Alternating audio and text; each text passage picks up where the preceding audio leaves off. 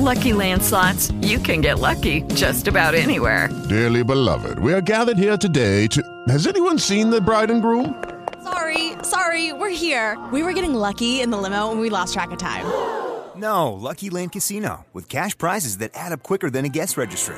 In that case, I pronounce you lucky. Play for free at LuckyLandSlots.com. Daily bonuses are waiting. No purchase necessary. Void were prohibited by law. 18 plus. Terms and conditions apply. See website for details. Benvenuti a Consigli non richiesti, il podcast di Fract. La vostra miglior difesa dall'invasione di film, fumetti e serie tv. Brutte brutte.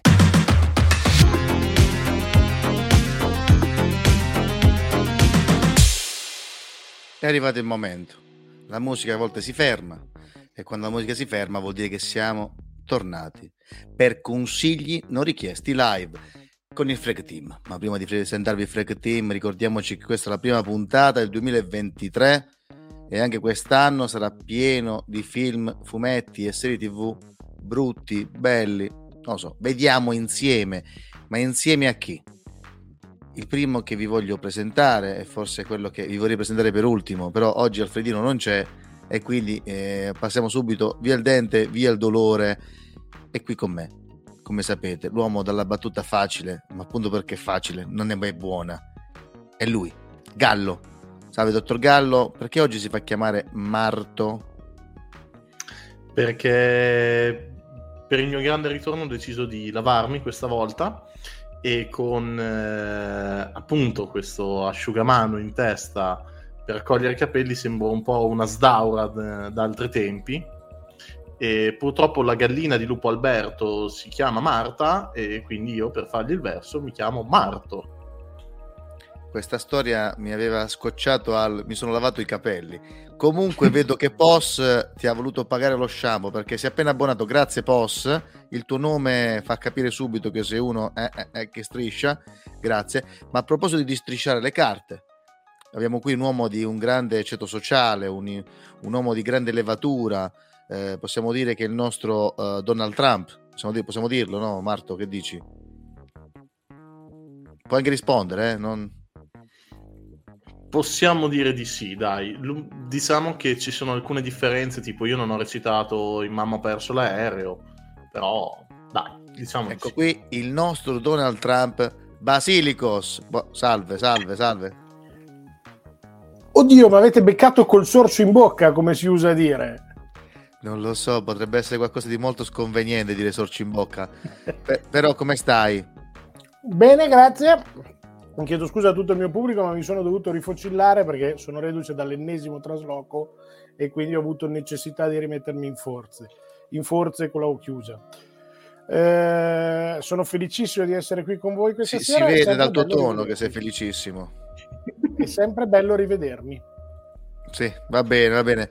Per fortuna che almeno dopo questi due esseri pluricellulari c'è almeno una dose di, come possiamo dire, di normalità con Gelinda che... Ciao Gelinda, almeno tu dici che va tutto bene, che sei muta, però adesso ti, ti smuto. No, smutati, ti sei mutata da sola. Buonasera, Come va? tutto bene? ma Sì, a parte questo lapsus del mutuo che mi autocensuro, tutto bene, tutto bene. Il mutuo, che cosa vuol dire? No, il muto, mi ero mutata Ah, da sola. Sì. Nel frattempo salutiamo un sacco di gente, con un sacco di gente intendo 10 che ci stanno seguendo, che c'è Matteo Torre che ci saluta a tutti, Frank Viola che dice sera, quindi sicuramente saluta solo me, poi c'è Stay Foolish eh, che sicuramente è la sorella di Stay Hungry, sicuramente ciao, poi It's, It's Mickey Fire che è venuto a vedere anche Vegeta è morto, l'ho, l'ho ucciso io a Milano, che ha avuto un grande successo, di, nessuno ci ha, ci ha detto bu, e quindi per me è già un successo. E poi ci sono de- degli pseudonimi che non riesco a leggere, Manzo Gabbo Power, che bello Basilicos, si vede che è un tuo amico o sicuramente sarà un tuo parente perché è troppo buono. Poi c'è gente che chiede, ma sei sicuro? C'è Coludo che chiede, ti piace davvero Basilicos? Vedo che c'è gente che si chiede sta cosa. Carmine, che è uno dei classici nostri eh, benefattori, che viene qua a vederci, nonostante forse penso sia uno psichiatra che sta facendo una laurea su di noi. E poi niente, poi no, niente, qua c'è Menzogno Gabbo Power che conferma che tu sia bello, Be- Basilicos. Non molto capisco bello. come mai. Ma volevo, volevo approfittare per mandare un messaggio alla nazione e scusarmi ufficialmente con Fract perché non sono riuscito ad andare a vedere Vegeta è morto e l'ho ucciso io, ma so che ci saranno altre date e quindi rimedierò in trasferta. Basilicos, al 18 febbraio c'è a Bareggio, che è vicino, più vicino a casa tua rispetto a Milano. Reggio mi piace un sacco.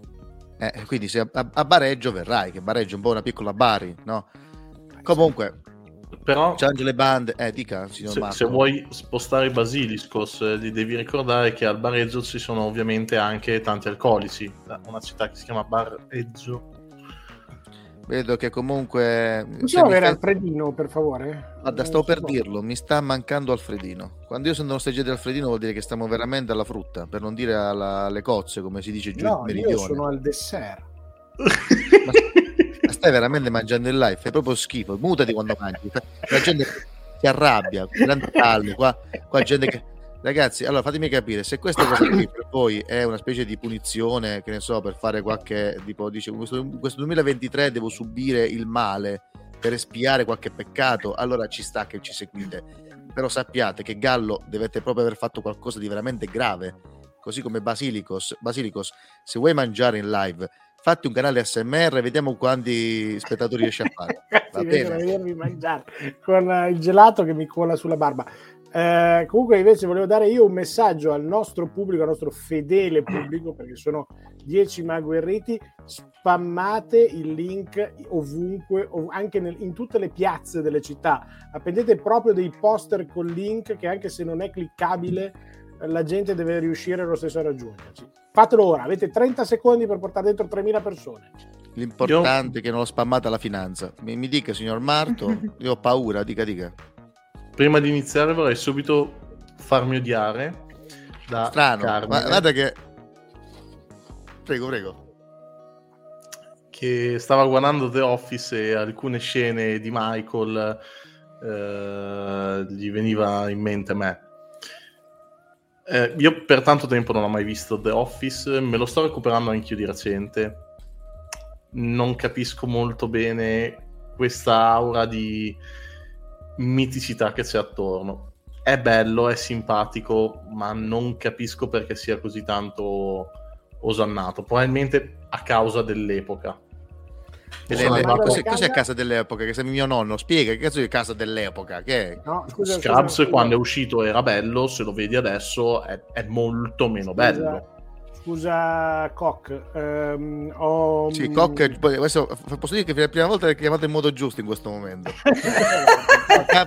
Io l'ho chiamato Cape creare- se la sottolinei uccidi i tempi comici. Ehm, ho la domanda da casa, quella Ma classica. mica che ci scrivo per lavoro io, quindi tranquillo, vai, vai. Ah, meno male.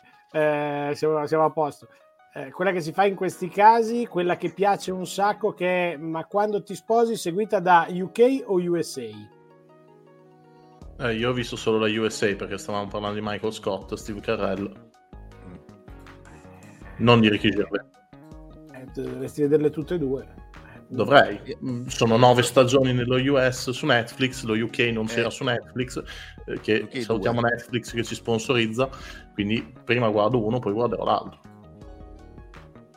Oh, la tua faccia dice tutto, Basilicos, cioè niente. A questo punto, tanto vale dire la scaletta così iniziamo fa- vi faccio parlare perché vedo che siete belli carichi, vedo che ormai siete carichi e io sinceramente sono stanco, quindi eh, non- non- vabbè, si è offeso Basilicos, vabbè, chiedi No, scusa. un po' di gelato, mi sembrava brutto farlo vedere Ah, ok, spenga, spenga, spenga, spenga che fa cagare. Grazie perché questo non è un canale ASMR, non siamo su Twitch anch'io. Ecco, e quindi leggiamo la scaletta. Di cosa si parlerà oggi? Una scaletta meravigliosa che senza Alfredino spero non ci sia merda, perché almeno l'unica cosa bella quando non c'è Alfredino è che in teoria dovrebbero esserci soltanto opere belle. In No, teoria. Grazie. Allora, partiamo con Copenhagen Cowboy, serie TV su Netflix. Una ragazza con poteri speciali, de- considerata una portafortuna, viene comprata da una donna che dirige strani affari per rimanere incinta. Ma veramente questa è la trama? Vabbè. Poi avremo Willy's Wonderland, un film su Amazon Prime Video. Un uomo giunge in un paesino sperduto alla guida della sua auto sportiva. Un incidente orchestrato dai locali che celano un oscuro segreto. Lo costringerà a passare una notte come custode del Willy's Wonderland, un locale per feste abbandonato dall'oscuro passato. eh, Basilicos, un punto ogni tanto, una virgola ci poteva anche stare, eh, io te lo dico. Poi, The Pale Infatti Blue Eye. Sei un fine dicitore tu. Sì, ma io, io mi, mi fido, io copio e incollo e leggo le cose tue. Io mi fido che tu sappia usare la punteggiatura a cipigna. Poi ci abbiamo The Pale Blue Eye, un film su Netflix, un misterioso omicidio nell'America del 1800, un chiaro omaggio a Poe nello sporco di una nazione. Sarà Foggia. Poi avremo la bellissima eh, rubrica Il Gallo che canta, di cui tutti voi avevate tantissimo bisogno. Poi arriveremo a parlare di Take Me, un film su Netflix, un uomo rapitore di professione viene messo a dura prova quando una cliente lo ingaggerà per essere rapita in un weekend intero. Cioè, è un gigolò. Vabbè. Poi la fondazione serie tv su Apple TV che ricordiamoci che di recente non so per quale motivo Willy Smith ha offerto due mesi di Apple TV a tutti quindi andate sul suo profilo che lo sta regalando la trasposizione in una serie del celebre romanzo di Asimov che racconta un'umanità distante millenni da oggi che ha conquistato la galassia ma che rimane in lotta contro la propria tendenza all'autodistruzione. Basilico, sì, le riconosco le frasi tue perché non hanno punteggiatura, zio Billy. Monster, manga anime su Netflix, cioè manga in fumetteria, anime su Netflix. Essere responsabili delle proprie scelte e avere capacità di sapere che cos'è la cosa giusta da fare e pagarne le conseguenze. Vabbè, questo è un capolavoro, non c'è neanche bisogno. Grazie Basilicos, che finalmente si porta un po' di qualità. Clark, serie TV su Netflix. La storia di Clark Olofsson, il criminale che tra gli anni 60 e 70 ha messo in subbuglio la Svezia, dando origine alla sindrome di Stoccolma, cioè quando uno è piena piena. Canale Basilicos. Basilicos ci consiglierà un canale da vedere. Speriamo che non sia il canale della manica. La possessione di Mr. Cave, un libro. La storia di un padre che dopo la perdita dei figli sviluppa nei confronti della figlia una paura diventata una vera ossessione, anzi una possessione.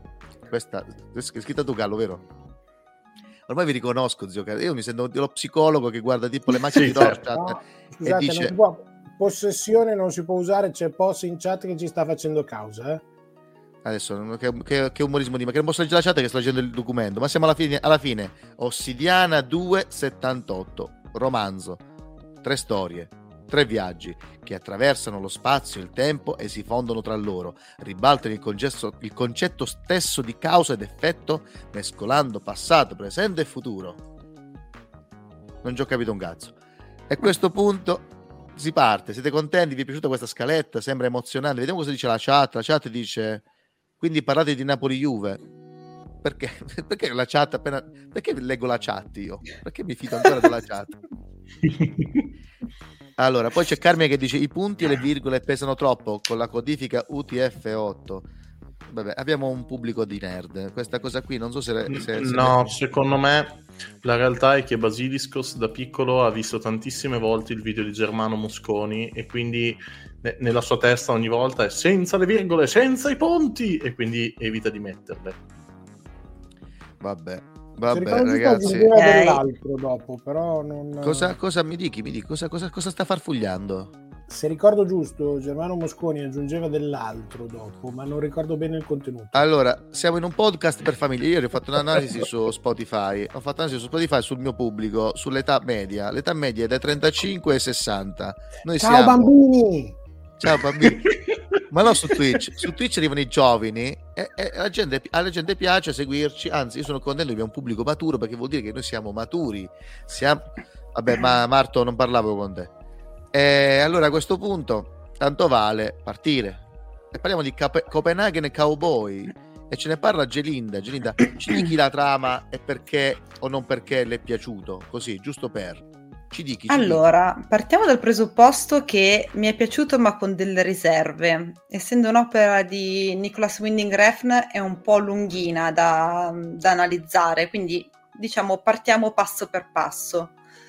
È la sua seconda miniserie, anche se forse potrebbe avere un sequel, e ha come protagonista eh, una giovane minuta ragazza androgina di nome Miu, dal passato misterioso, ehm, che apre la prima puntata entrando in casa di Rosetta, una mafiosa serba che insieme alla fratellastro albanese gestisce un giro di prostituzione illegale, dove giovani ragazze dell'est Europa raggiungono la Danimarca e la villa dei fratelli eh, e la Villa dei Due Fratelli per, eh, ehm, con la promessa di diventare delle modelle. Eh, per poi essere private dei documenti di qualsivoglia diritto umano per essere poi ridotte in schiavitù La sessuale. classica storia del de, del servizio delle Iene, cioè il classico servizio delle Iene con, col Pelazza, possiamo dirlo. Eh, manca solo che arrivi uno vestito da Man in Black e poi a posto uguale.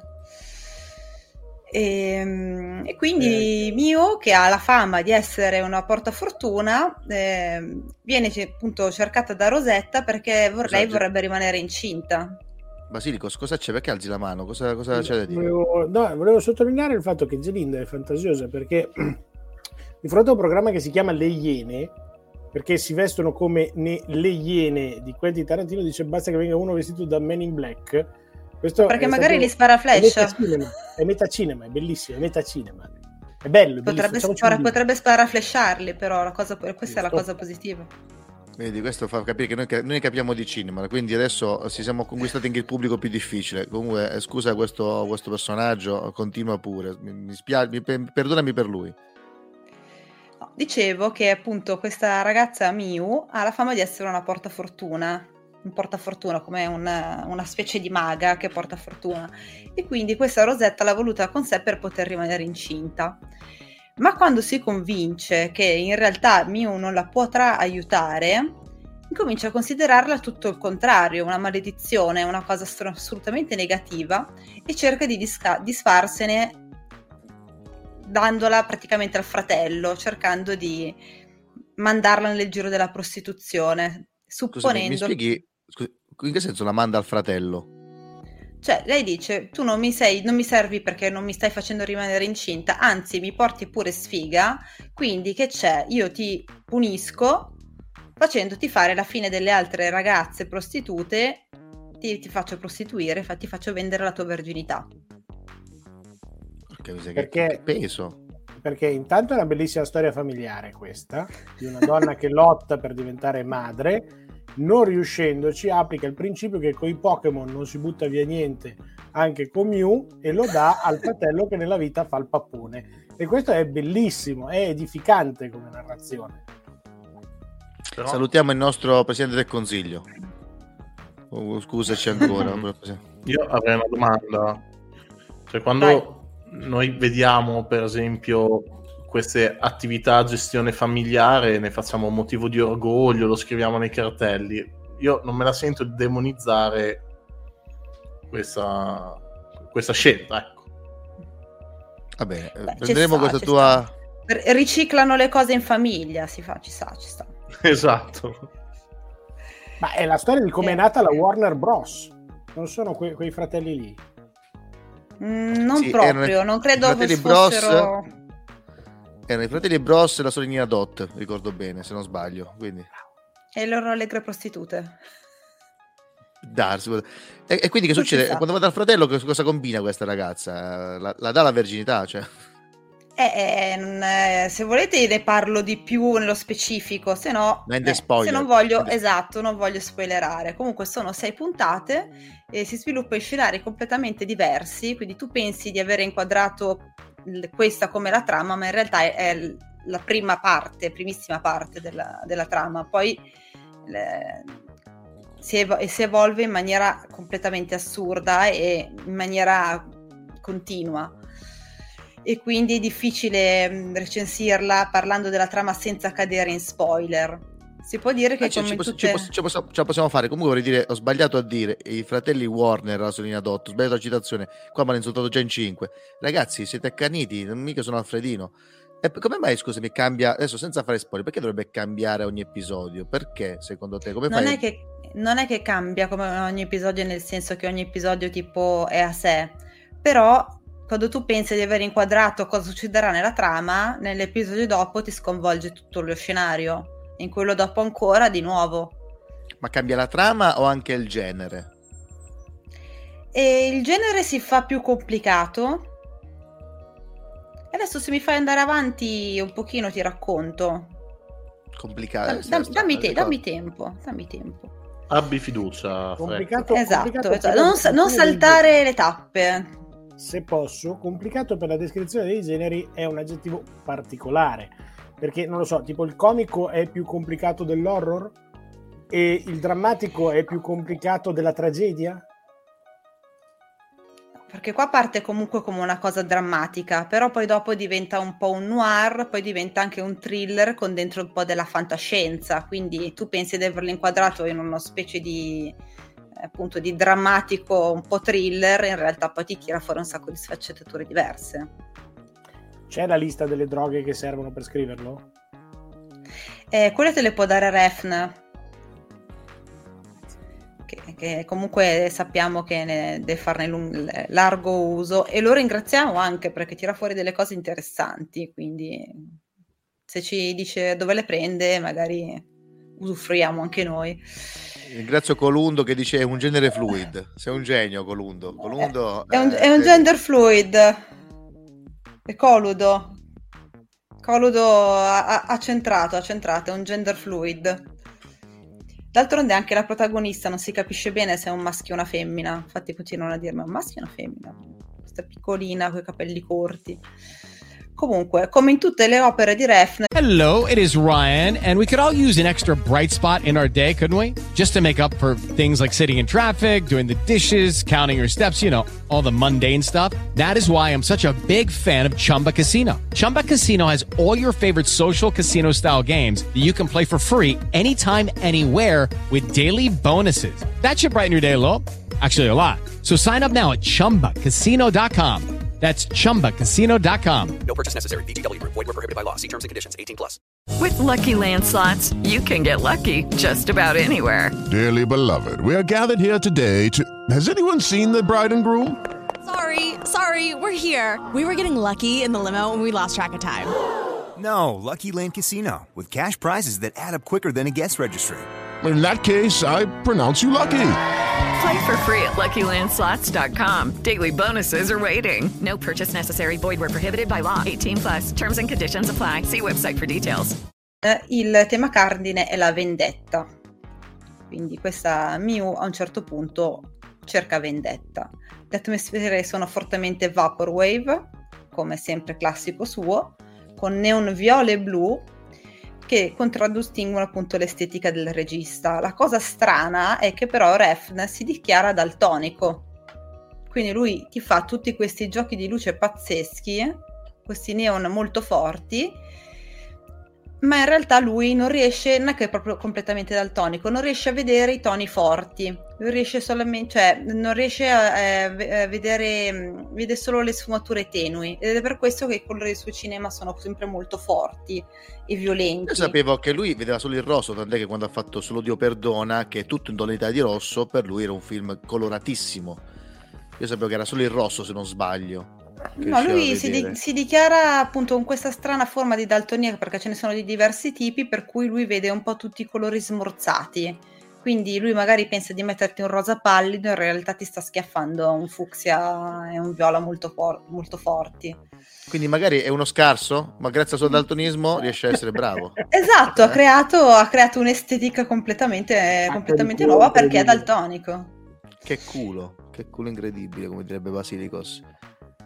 Quindi lo consigli o lo sconsigli? Ti piace o non ti è piaciuto? Eh, ma no, ma, ma c'è, c'è, ancora da dire, perché per questo, su, sugli altri posso starti più stringata, però su Copenhagen Cowboy ti devo un attimino dire delle cose, perché eh, appunto i, cor- i, colori sono contra- contrastanti e metatestuali, accompagnano bene le storie disturbanti del regista, che comunque è abbastanza disturbato, come abbiamo ben detto. Come al solito i tempi sono molto dilatati, c'è forte attenzione nella fotografia alla colonna sonora, che stavolta stranamente non è affidata completamente a Cliff Martinez, ma eh, c'è dentro anche un ottimo Julian Winding, che è il figlio di Bridget Nielsen, e Peter Peter, che creano un'atmosfera cupa penetrante e di tensione che ricorda molto gli anni Ottanta. Quindi la colonna sonora, che è un'altra parte cardine del, di Refn, perché Refn è fondamentalmente estetica, quindi è fotografia, musica immagine, proprio costumi, immagine, la trama diventa sempre meno importante. In questo film, eh, film, questa serie, è ancora meno importante.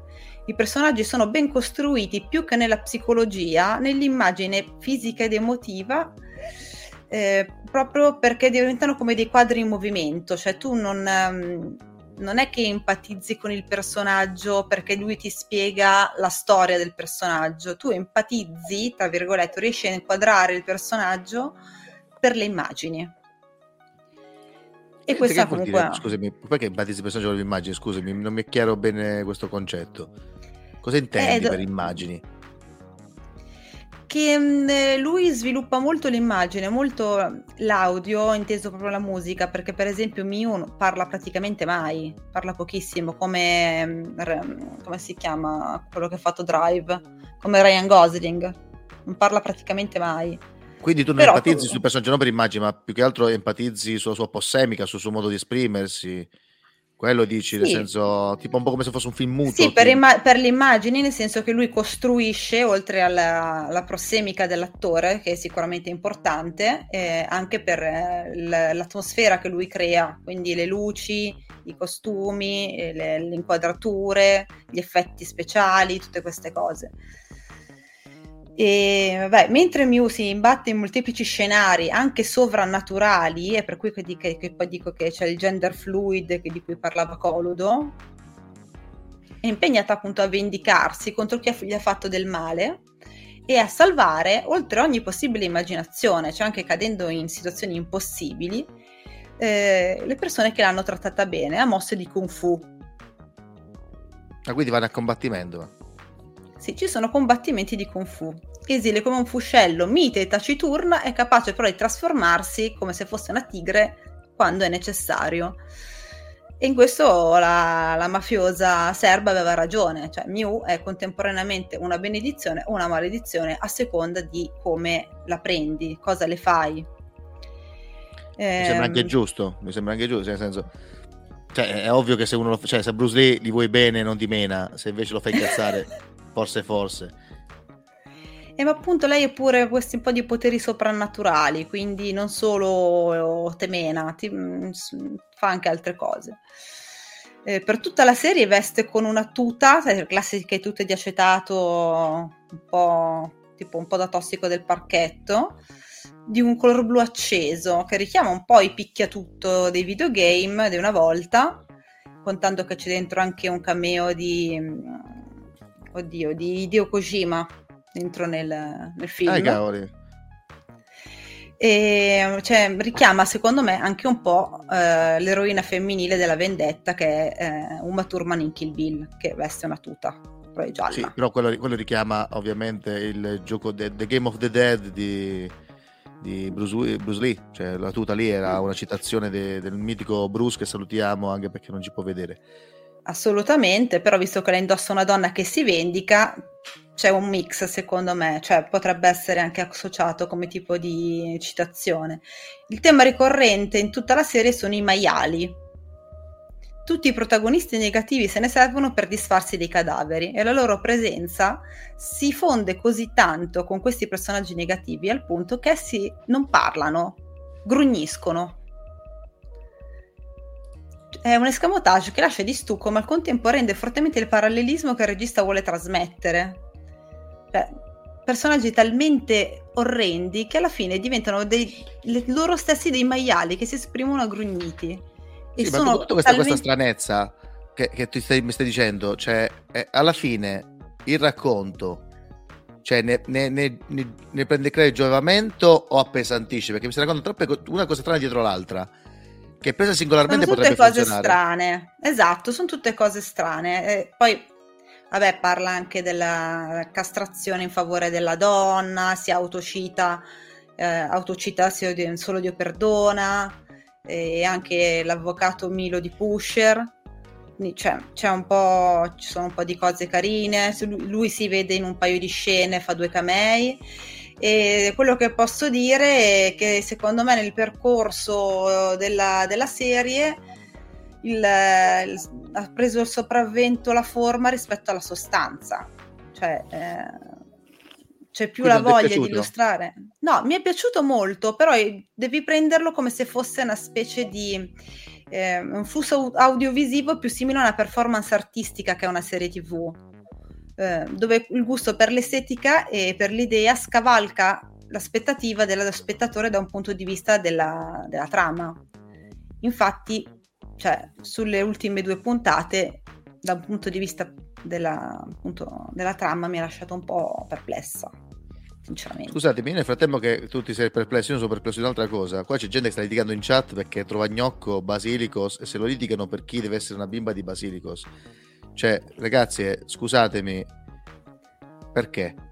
Non- anzi, non rispondete, non lo voglio sapere. Comunque, Basilicos, prima avevi la mano alzata perché a te non è piaciuta la serie. Cosa volevi dire? Allora, cominciamo dalle cose facili, la tua è praticamente tutta invidia, ma a parte questo non vorrei che passasse inosservato un passaggio così mm, delicato che è stato introdotto dalla nostra amica Zelinda, volato via come se niente fosse. Che cazzo è la castrazione in favore della donna? Esattamente. Lo dico da portatore sano di pene, non vorrei... Allora, eh, c'è una favori di questo tipo nella Ci vita. sono più scene dove un personaggio, che non sto a dire perché anche lì la, la situazione è un po' complicata, eh, si considera superiore, e lo dice proprio chiaramente, perché ha il pene. E, e pensa anche di dover spandere il suo seme il più possibile, perché comunque è importante. E tipo, ti una serie di, stessa di sfavorevoli situazioni portano un membro della famiglia maschile a perdere i- Insomma, gli attributi. Comunque, non fossilizziamoci, siamo già a mezz'ora e quindi eh, passiamo, passiamo alla prossima serie. Chi di voi l'ha vista, se vuole dare un'aggiunta a quello che dice Gilde, che dice il contenuto, la convenzione è molto bella, il contenuto un po' meno, un po' come fa, diciamo, Sorrentino degli ultimi anni, eh, tranne per stata la mano di Dio. Eh, Marto, eh, ovvero Gallo, dica pure, dica pure. Io avrei una domanda per Gelinda. Eh, questa serie, mh, a livello di pesantezza e tristezza, se facessimo una scala da 0 a 10, dove 0 è Austin Power e 10 è Requiem for a Dream, dove la collocheresti? Però sono due sentimenti che non necessariamente vanno insieme. Mm. Ma tu dove la Cioè- metteresti? E Scegli uno dei due. Perché non- Requiem. è, pe- è pesante, ma non lo trovo triste. Requiem for a Dream? No, Requiem for a Dream è pesante e triste. Ah. Questa non dico, la trovo pesante nel senso che comunque devi stargli dietro e è impegnativa da, appunto, per una serie di motivazioni. Però non l'ho trovata triste, cioè non, non hai appunto quella empatia che sviluppi col personaggio perché ti ci immedesimi. È più un'empatia appunto da un punto di vista estetico. Non, ehm, Ok. Non so se ho reso l'idea. Qua, di- qua dicono che Requiem for a Dream non è piaciuto, ragazzi. eh, ognuno ha i suoi obiettivi. Va bene così, ragazzi. Voi siete il pubblico che ci meritiamo. Comunque, a questo punto passiamo alla prossima, che è di Willis Wonderland, un film su Amazon Prime Video, che ce ne parlerà Basilicos. Basilicos, ti prego, non ci mettere 4 ore e mezza. Prego. Allora, allora, Willis Wonderland Aspetta, è stop, fi- stop. Donnie Darko è un filmetto. Andiamo avanti. Sì, Donnie Darko sì. No, io quello che dico a tutti quelli che si vantano di Donnie Darko è solo perché non l'avete capito non vuol dire che sia un bel film. Comunque sia, veniamo invece a un film interessante, un film complesso. Eh, Svelo l'arcano, eh, è un film che ha un protagonista particolare, che è Nicolas Cage. Ora, chiunque si Va bene, allora, prossimo film. Allora, il prossimo film è eh, The, The Pale Blue Eye. Ce ne parla? Vabbè, dai, dai. No, ma guarda che secondo me ti piacerebbe un sacco. Chiunque si Eh? sia confrontato con la serie Community avrà visto la puntata in cui il povero Abed impazzisce di fronte al quesito Nicolas Cage, cane o mito. E questo film incarna perfettamente questa questione, perché questo per Nicolas Cage è un film muto, che è stupenda come idea. Lui non ha battute nel corso di questo film, ha solo la sua unica espressione in faccia. Vai, dimmi, Gallo. Ma c'è una scena in cui ci sono le api che gli vanno in faccia? No, niente api, niente api, Mm. nulla, niente urla, niente di niente, assolutamente assenza di espressività totale. Per un film che peraltro è una squallida scopiazzatura di tutto il genere horror degli ultimi vent'anni più o meno. C'è dentro eh, Child's Play, c'è dentro Five Nights at Teddy, come cacchio si chiama il videogioco, quello con gli animatroni, assassini, c'è dentro mm, eh, un po' non aprite quella porta, un po' di tutto. Sinossi veloce. Dei poveri malcapitati finiscono in questa cittadina dove per varie ragioni la eh, cittadinanza complotta contro quelli che arrivano e li costringe a trascorrere una notte come nuovi addetti al um, locale per feste, che è come il titolo, al Willy's Wonderland, al Willy's Wonderland, eh, che è un vecchio locale abbandonato che stanno ristrutturando. E quindi per ripagarsi l'auto in panne, per riuscire a passare la notte nella città dove non c'è un hotel, eccetera, eccetera, devono stare lì tutta la notte. A, Luis, a Willy's Wonderland cosa succede? Gli animatroni che una volta eh, animavano le feste dei bambini, di notte si animano e uccidono le persone. La città sostanzialmente sacrifica chi arriva. Che cosa questi... che stai dicendo? Che peccato, perché fanno sta cosa? È brutta. Perché gli animatroni se no si, si fanno fuori la città. Ma in realtà questo è un, un enorme, al di là di, della sospensione dell'incredulità, un enorme buco di trama perché gli animatroni sono otto per carità, ma un'intera città dovrebbe poterli sopraffare senza grosse difficoltà, però decidono semplicemente di sacrificare i malcapitati. Fra questi a un certo punto arriva Nicolas Cage. Eh, Aspetta, forse, forse, pot- forse, adesso c'è un plot che mi potrebbe piacere. Che succede a Nicolas Cage? Eh, aspetta, no. aspetta, perché questo è l'unico elemento geniale ehm, arriva alla guida di questo bolide pazzesco, questo duro vero interpretato da Nicolas Cage, che finisce sui chiodi che quelli della polizia americana, sapete che quando mettono i posti di blocco mettono una striscia chiodata per fermare le macchine, ci finisce sopra, gli si bucano due gomme e ehm, lui scende dalla macchina e comincia questo suo stranissimo rituale che ripeterà 70 volte nel film. Beve una delle birre che lui ha nel bagagliaio, che sono birre strane, si chiamano birra pop, il, ehm, logo di questo è un pugno e lui dà, dà la prova di essere un vero duro. Ovviamente anche lui verrà portato a Willy's Wonderland, gli diranno che per riparare la sua macchina, dato che nella città non accettano carte di credito né altro, sarà necessario che lui lavori tutta la notte a Willy's Wonderland, lo mettono lì e dicono devi pulire tutto il locale e lui comincia a pulire. E eh, tutto il film è Nicolas Cage che pulisce un vecchio ristorante degli anni 80 e ogni volta che un animatrone si anima ma lo pulisce bene, tra l'altro, cioè fatto venire cioè, il cesso. Scusa, è una roba su real time? È un film vero? Scusami. No, un film vero, un film vero. Eh, ogni volta che un animatrone si anima per ucciderlo, lui lo ammazza a pugni. Cioè, Willy Wonderland, film su Amazon Prime che avranno pagato per farlo, è un tizio che pulisce un locale e quando si anima qualcosa la, lo mena? Lo mena e lo ammazza, gli strappa proprio le interiora letteralmente. Ovviamente per rendere un po' più movimentato il film, a un certo punto il canonico gruppo di adolescenti tenterà di dare fuoco al Willis Wonderland che da anni ehm, tormenta la cittadina e invece ci finirà dentro e come da tradizione il canonico gruppo di adolescenti prevederà la coppietta nella quale lei, la popputa bionda, proverà un improvviso bisogno di accoppiarsi con il suo compagno in una delle stanze di questo ristorante dove sanno esserci degli animatroni assassini. Adesso vorrei dire, a quelle che dicevano prima che sono le bimbe di Basilicos, vedete che succede a provare attrazione per una persona pericolosa? Succede Guarda che succedono queste robe qua. Poi Gerinda vuole dire una cosa, Gerinda eh, dica pure, però è, è mutata, quindi è smutata. Posso, posso dire? No, eh, anch'io l'ho visto questo film, ho trovata bellissima eh, la citazione eh, di American History X che c'è ah, nei bagni. No. Sì, è vero, è vero.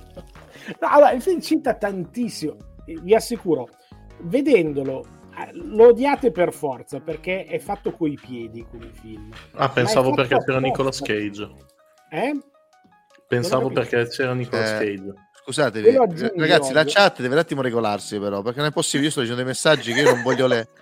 Scusatemi, eh, comunque, vabbè, stavi dicendo Nicolas Cage che a un certo punto lo fa coi piedi. Che stavi dicendo Nicolas Cage? Scusami, ma poi allora, dei messaggi allora, assurdi. L'intero film è girato coi, coi piedi interamente recitato coi piedi, se ci fossero stati dei piedi sudati ad interpretarlo, almeno i feticisti, credo molti presenti in chat, avrebbero apprezzato. In realtà il film è osceno sotto ogni punto di vista, però allo stesso tempo uno non può non divertirsi vedendolo, perché ha delle... Cioè, guardate che l'idea che questo non abbia una battuta in tutto il film, che ci siano sei spiegoni contraddittori durante il film, perché le versioni si contraddicono, e che questi animatroni siano così ridicoli e allo stesso tempo così letali, secondo me è fantastica. Vedo un sacco Ragazzi, di... è, è una puntata di Ballarò.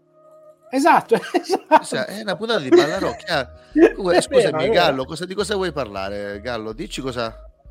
Ma quindi Basiliscos, mh, anche senza piedi, se dovessimo fare una classifica da 0 a 10, eh, A parole tue. Si è bloccato. Un animatore, era un zero animatore. è, Perché è non so. Planet Terror e 10 Ah, è ecco. Bad Taste. Tu questo film, nella scala Tarantino, dove lo metteresti? Allora, uno è Planet Terror. Allora, è in- è- Sì, è- ma nessun è- film è di Tarantino. Che cosa stai, par- di cosa stai parlando? Casca, Tarantino. Esatto. Allora, eh, vedo che Gallo è saltato, ma giustamente è saltato perché questo film è inqualificabile. Io sono convinto che Gallo sia un animatrone e adesso abbiamo avuto la, la- la convinzione. è per questo che vuole difendere sto film. Sì, Io dica Gelinda. Che, intanto ha un grande, scusate, due grandi pregi di questo film. Il primo dura un'ora e 28 minuti. Bellissimo sto pregio, finalmente. Vai, poi Questo secondo. è fantastico, secondo me. Il secondo che ti sei appena inventato il film. pregio, vo- noi- voi non potete non amarlo perché uno degli animatroni assassini è Sara la sirena. E Sara la sirena è Trilli, campanellino di letteralmente proprio sul design di campanellino. Uno dice, ma che cazzo di sirena è che era una fatina? Cioè non c'è giusto niente in questo film, quindi lo ami per forza. Per forza. Vabbè, ma è giusto così. Quindi tu lo consigli, veramente consigli di vedere sto film? Consigliatissimo, do- dovete vederlo e dovete odiarlo. Ah, Io lo guarderò. Io no. Dicevi Gelinda, tu lo guarderai? No, io l'ho già visto e lo consiglio per lo stesso motivo che dice Basiliscos, perché ormai Cage è diventato talmente, cioè lui lo sa di essere un cane come attore, fa film talmente brutti, talmente trash, da sfruttare questo suo essere cane e farli diventare, bre- cioè fanno il giro e passano dall'altra parte diventano Hello, it is Ryan, and I was on a flight the other day playing one of my favorite social spin slot games on chumbacasino.com. I looked over the person sitting next to me, and you know what they were doing? They were also playing Chumba Casino. Coincidence? I think not. Everybody's loving having fun with it. Chumba Casino is home to hundreds of casino style games that you can play for free anytime, anywhere, even at 30,000 feet. So sign up now at chumbacasino.com to claim your free welcome bonus. That's chumbacasino.com and live the Chumba life. No purchase necessary. VGW Group. Void were prohibited by law. See terms and conditions. 18 plus. Okay, round two. Name something that's not boring. A laundry? Ooh, a book club. Computer solitaire, huh? Ah, sorry, we were looking for Chumba Casino. That's right. ChumbaCasino.com has over 100 casino style games. Join today and play for free for your chance to redeem some serious prizes. ChumbaCasino.com. No purchase necessary. Void were prohibited by law. 18 plus. Terms and conditions apply. See website for details.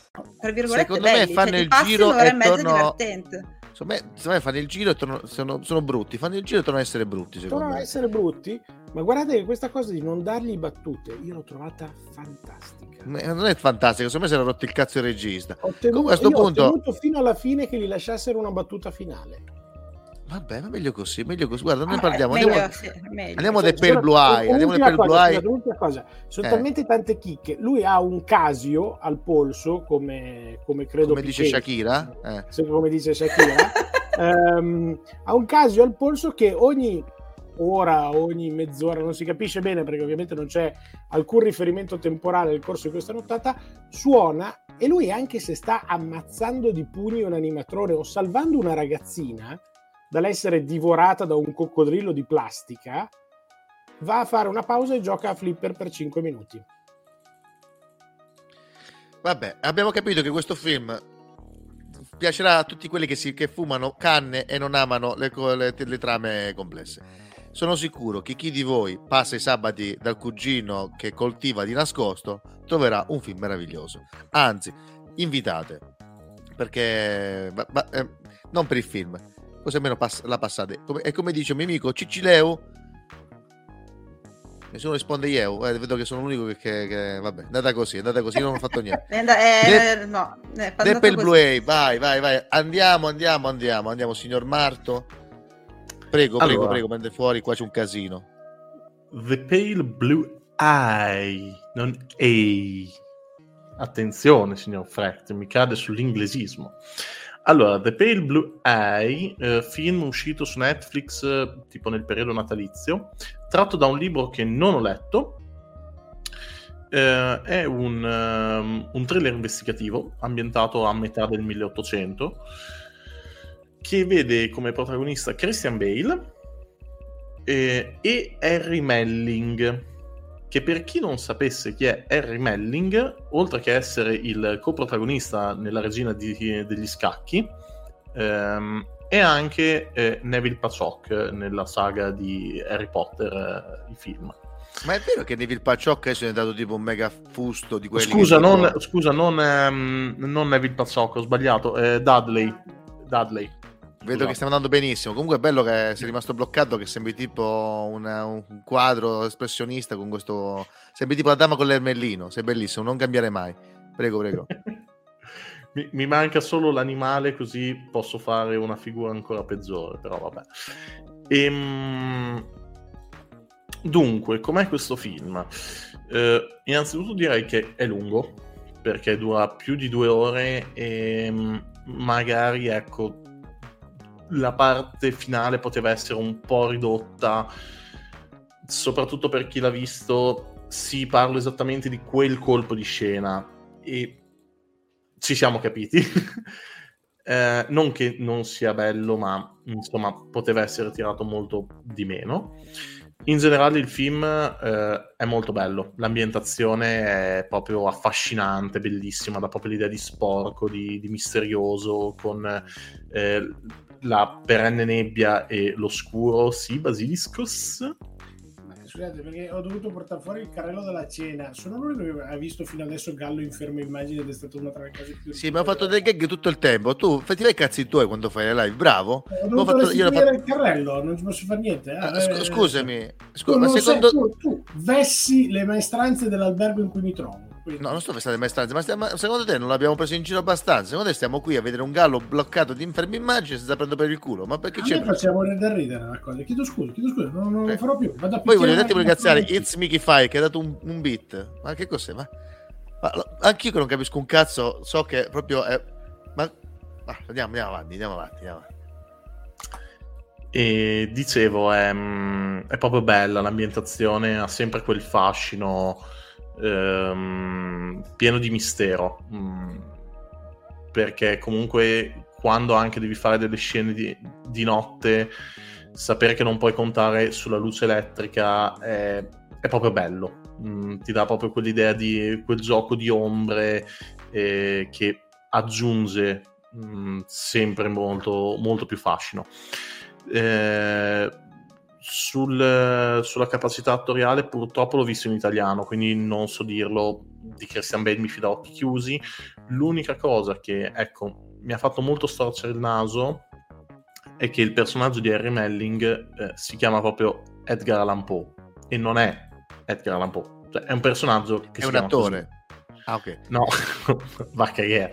No, è proprio un personaggio che si chiama Edgar Allan Poe lì. Ok, va bene. Bellissimo. Ehm, però, perché mettere una persona che si chiama Edgar Allan Poe lì? Così, cioè, no- no- non lo so, mi fa...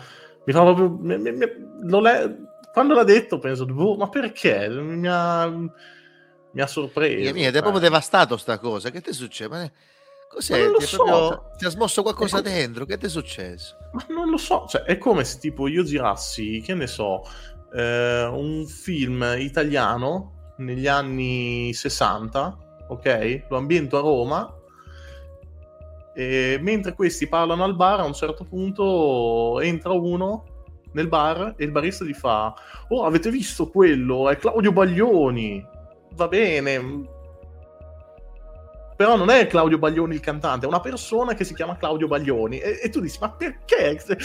Fra, fra, tutti i nomi che ci saranno nel mondo, perché? Non, non lo so. Non... Guarda, io ho rischiato, ero a casa di un'amica e ho rischiato di guardarlo, ho detto, vediamoci questo qua, che stiamo bene.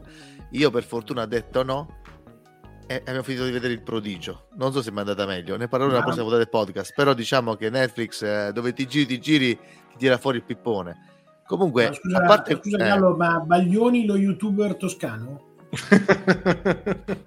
no, no, no, il cantante, quello imitato da Guzzanti. Ah, ok. Perfetto, sì, sì. Quello, quello, del raccordo anulare, ricordo. Sì. Esatto, proprio sì, quello che canta rosso eh. relativo. Eh. Comunque, se, se, volete, guardatelo, io ve lo consiglio in pieno.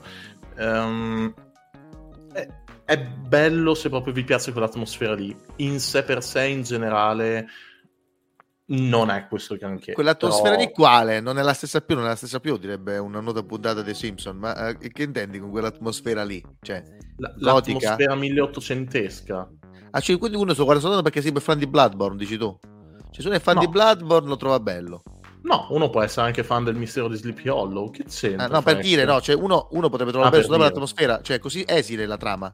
Cioè così... No, no. allora, mm, non è esile la trama. Anche il mistero è bello, il colpo di scena finale che eh, Matteo Torre giustamente dice non, non l'ho trovato così imprevedibile perché comunque qualcosa c'era in mezzo, ma mh, mm, non... Uh, comunque funziona, il film in sé per sé funziona, è che se mi fai un film di due ore per me ci deve essere veramente tanto e non c'è stato così tanto da mh, mm, attirarmi così... Sì, ma quindi non è un brutto film, ma è troppo lungo, troppo diluito. Sì, beh, questo l'ho detto sin dall'inizio. Due ore per no, no, no, no, non capivo perché poi a un certo punto ho detto si piace l'atmosfera, quindi non riuscivo a capire se alla fine anche il resto del film non fosse buono. Comunque, volevo dire, Basilicos cosa dice? Cosa dice? Domanda, domanda secca per Gallo, ma possiamo dire che questo film risolleva un po' la carriera di Christian Bale dopo quella cagata pazzesca di Amsterdam? Mm, non ho visto Amsterdam. Continua ad evitarlo, fatti del bene. Ok, però non penso che la carriera di Christian Bale abbia bisogno di essere valutata. Cioè, nel senso, non sai Christian Bale ha fatto degli ottimi film. è così brutto Amsterdam addirittura. Veramente brutto. Ah, non sapevo. Beh, perché non ne parlavi? Ne parleremo la prossima puntata. Allora, vedi? No, no, spoileriamo. E adesso, già che stai qua, Gallo, eh, a sto punto ti tocca. È andato via. Ti tocca. La... E vanno via tutti quanti. Che è successo? No, Gallo Ragazzi... è rimasto, ma è rimasto così, frame. Ragazzi, non, eh, non, vi, non, vi, allontanate, non andate via, che qua eh, eh, il bello della live è che voi rimaniate, non... Eh, eh, niente, mi sono perso, non, non ho più, non ho più la, la, sottoimpressione del gallo che canta, quindi diciamo gallo che canta e basta, prego. Eh, signor Gallo, di cosa ci parla oggi il gallo che canta? Allora, al contrario di tante altre canzoni che ho fatto precedentemente, stavolta parlerò di una canzone eh, che ogni metallaro conosce, ogni metallaro ama e in parte ogni metallaro odia.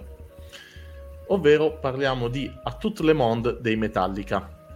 Ma, ma no, sono, scusa, non sono i Metallica, sono i Me- Metavelt, Megavelt, lì, nemici di Optimus Prime. Come si ah, chiama? Megadeth. Megadeth. Megadeth. Vabbè. vabbè, dai, meno, comunque si capiva lo stesso. Dai, Preparatissimo. Vabbè, Scusi, per me tu sei sicuro che vuoi fare sta rubrica? Non è che vuoi magari, cioè, nel senso, ci sono tante rubriche, non vuoi fare, che so, uh, Gallo le stelle, no? No, no, cioè, senti, dovevo scegliere se ricordarmi il titolo della canzone o l'artista, eh, non è che... Vabbè, comunque dice che It's Mickey Fire ha detto che già l'hai convinto ad ascoltare questa canzone, quindi vedo che hai già fatto il tuo dovere. Comunque, prego, prego, argomenti, argomenti. Allora, Tout le monde, um, canzone con il testo in francese ma cantato in americano, sono le ultime parole di una persona sul letto di morte che un po' rimpiange la sua vita mh, perché non è riuscito effettivamente a lasciare l'impronta o a fare quello che voleva. Eh, la canzone è un'enorme ballad, per ballad si intende una, una canzone comunque dai ritmi lenti, di solito con temi eh, amorosi, in questo caso invece sono temi di morte. Eh, Dave Mustaine, per chi non lo conosce, è un manico assurdo della chitarra elettrica. Eh, I Megadeth sono una delle band trash metal mh, più famose probabilmente del pianeta. E, mh, e, questa canzone appartiene a uno dei loro migliori album, che è Euthanasia, anche più di Rust in Peace per quanto mi riguarda. Tu hai Ehm, um, dei Megadeth? Tu cosa? Non so se tu l'hai fatta apposta parlare dei Megadeth e dei Metallica, ma io ho letto un libro che si chiama L'arte di voler fare il cazzo che ti pare, se non mi sbaglio, il titolo deve essere questo qui, e raccontava di come, il- eh, tipo, c'era questo chitarrista bravissimo che fu cacciato dai Metallica Sì, sì, e si, prese, lui, lui. e e si prese malissimo e fondò i Megadeth, ma si sentì sempre un fallito perché comunque i Megadeth non hanno venduto quanti Metallica. Cioè uno esce da una band così figa, riesce a fondare una band, band comunque figa, ma si sente comunque uno sfigato. Sì, sì, perché c'erano screzi enormi fra mm, appunto Dave Mustaine e Hatfield, eh, leader dei, dei Metallica, dopo presero Kirk Hammett e vabbè, tante altre robe. Però eh, sì, mm, all'inizio loro due suonavano assieme. Eh, infatti la canzone Four Horsemen eh, dei Metallica fu scritta da Mustaine che nel, nel suo primo album fece la stessa identica canzone uguale con un altro nome. Comunque, eh, per tornare a noi, la canzone è mm, molto triste mm, e Mustaine riesce, come quasi in ogni canzone, a mettersi veramente dentro l'anima, almeno prima di tutta la fase sperimentale da Risk eh, in poi, bla bla bla.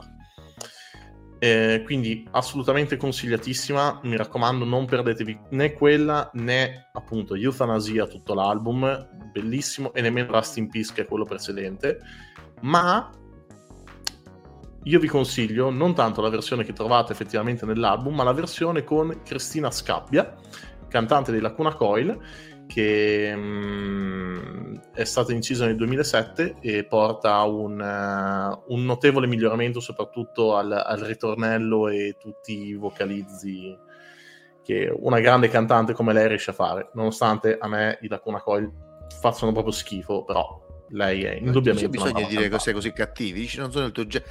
Se torniamo Cristina Scabbia, ci scusi ancora, ma Gallo Scusi. sapete com'è fatto. Eh, scusi, Sapete- signorina Cristina. Eh, no, ma, ma Lacuna Coil proprio non, non sono mai piaciuti. Lei in quella canzone è molto brava, ma lei è una brava cantante. È solo il problema di tutto il resto della band, però. Cioè, Ah, ciao che, che ti aspetteranno? Tu dov'è che abiti? Scusami, giusto per magari lo vogliono sapere. Mm, No, non lo dico. Ah, ok, quindi niente. Se volete, signori Laguna Coil, scrivetemi in privato e vi saprò dire io. E fu così che il povero Gallo incontrò il Laguna Coil e cambiò stranamente idea su di loro. Mm, No, no, no. Ho incontrato un sacco di persone e gli ho detto: Guarda, a me tu quello che fai non piaci, eh, quindi dai, ti offro una birra per farmi perdonare. La metà delle persone sono: Ma che cacchio sei? Eh, e io, eh, sono quello che ti paga da bere. Ah, va bene, grazie. Che bella storia, mi sono commosso Sì. cerebralmente. Eh, a questo punto andiamo Io non avanti. posso credere che Gallo abbia incontrato un sacco di persone. Tutto il resto è credibile. Vabbè, a questo punto, take me, prego, trama e, e- e considerazioni. Ti è piaciuto o Allora, non ti è piaciuto? Prego, prego, prego. Eh, l'ho trovato che- nella sezione perle eh, nascoste di Netflix, quindi un film non recentissimo del 2017. Non mi è dispiaciuto, l'ho trovata una divertente commedia che a tratti si tinge di giallo, Scusami, su. Netflix c'è la sezione perle nascoste. Sì, una volta ero talmente scoglionata che ho scorso tutto e alla fine c'era Perle Con i nascoste. loro bellissimi di Rete tipo titoli 4, possiamo- nascosti. Sì, c'era questo film, ho detto ma perché no, proviamo.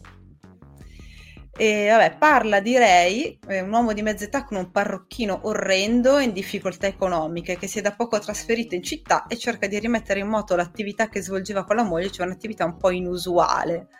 Cioè, ehm, per vivere lui inscena finti rapimenti assoldato dalle stesse vittime per svariati motivi che vanno dal superare una dipendenza, la voglia di un'esperienza estrema, la soddisfazione di qualche fantasia. Quando una sera riceve una telefonata da una certa Anna, intenzionata ad ingaggiarlo per farsi rapire per un weekend intero, con, la- con una richiesta un pochino fuori dal seminato, che è quella anche di farsi schiaffeggiare, cose che insomma, lui non- di solito non fa, non, non- non crea il dolore fisico ai suoi, ai suoi clienti, però questa si propone di pagarlo 5.000 dollari e quindi lui manda il fax con il contratto, lei lo rimanda firmato e quindi lui mette in atto tutto il meccanismo preparatorio per eh, partire con, con il rapimento, ma le cose giustamente non andranno come previsto. E no, l'ho trovato divertente, intrattiene. Eh, fino alla fine non sai bene a quale va- variabili credere, quindi ti tiene abbastanza sul filo. eh. Non mi è dispiaciuto. Non so se qualcun altro di voi l'ha visto. Adesso mi viene da chiedere cos'altro c'era, giusto se ti, se ti ricordi, in eh, i bellissimi di Rete 4, eh, scusami, i, le perle I bellissimi di Netflix. i- le perle nascoste di Netflix. Giusto per capire cosa c'è in questa, questa- questo cestino. E non me lo ricordo perché eh, tipo era sera, ho scorso veramente i titoli così, ho preso il primo che mi ispirava, ma mm, sono intenzionata a rifare questo tipo di esperienza. Magari. Gallo. E niente, vabbè, eh, eh, beh, beh, vabbè, vedre- vedremo, ma soprattutto sono più che curioso di Take Me, di questo film. eh. Mi ha incuriosito la categoria. La, la categoria per- perle nascoste, un nome simile tipo tesori nascosti, un nome del Tesori genere. d'Oriente magari, no? Al muschio bianco. A Moschio Bianco, sono tutti... Ma adesso a sto punto facciamo, parliamo della fondazione. Ce ne parla il signor eh, Tizio, chiamato anche Basilicos, che è muto. Aspetta, signor Gallo, cosa vuole dire? Vorrei dire che io non ho visto la serie, ma per chi non avesse letto la saga di libri, shame on him. Shame on him. Co- Cosa, cosa, non ho capito. Per- perché non, perché non, non ti spieghi? Cosa, cosa hai detto? Hai detto che è scemo chi non ha letto la No, sega ca- dei libri. Ma che c'è una sega dei libri chiamata Take Me? E No, della parlavo della fondazione. Ah, la fondazione. Ah, vabbè, scusa, ma spiegatevi, voi siete parlate come se... La fondazione. Io capisco che voi vi capiate con lo sguardo, però capite che io questa, questa affinità con voi non ce l'ho. Io, io non ho questo. Nel frattempo, qua cosa dicono? Ma, ma- ma, eh, signor Matteo Toro dice: Ma le pelle nascoste sono decise dall'algoritmo o dalla persona che le seleziona? Eh, penso che dipenda so. dai pescatori.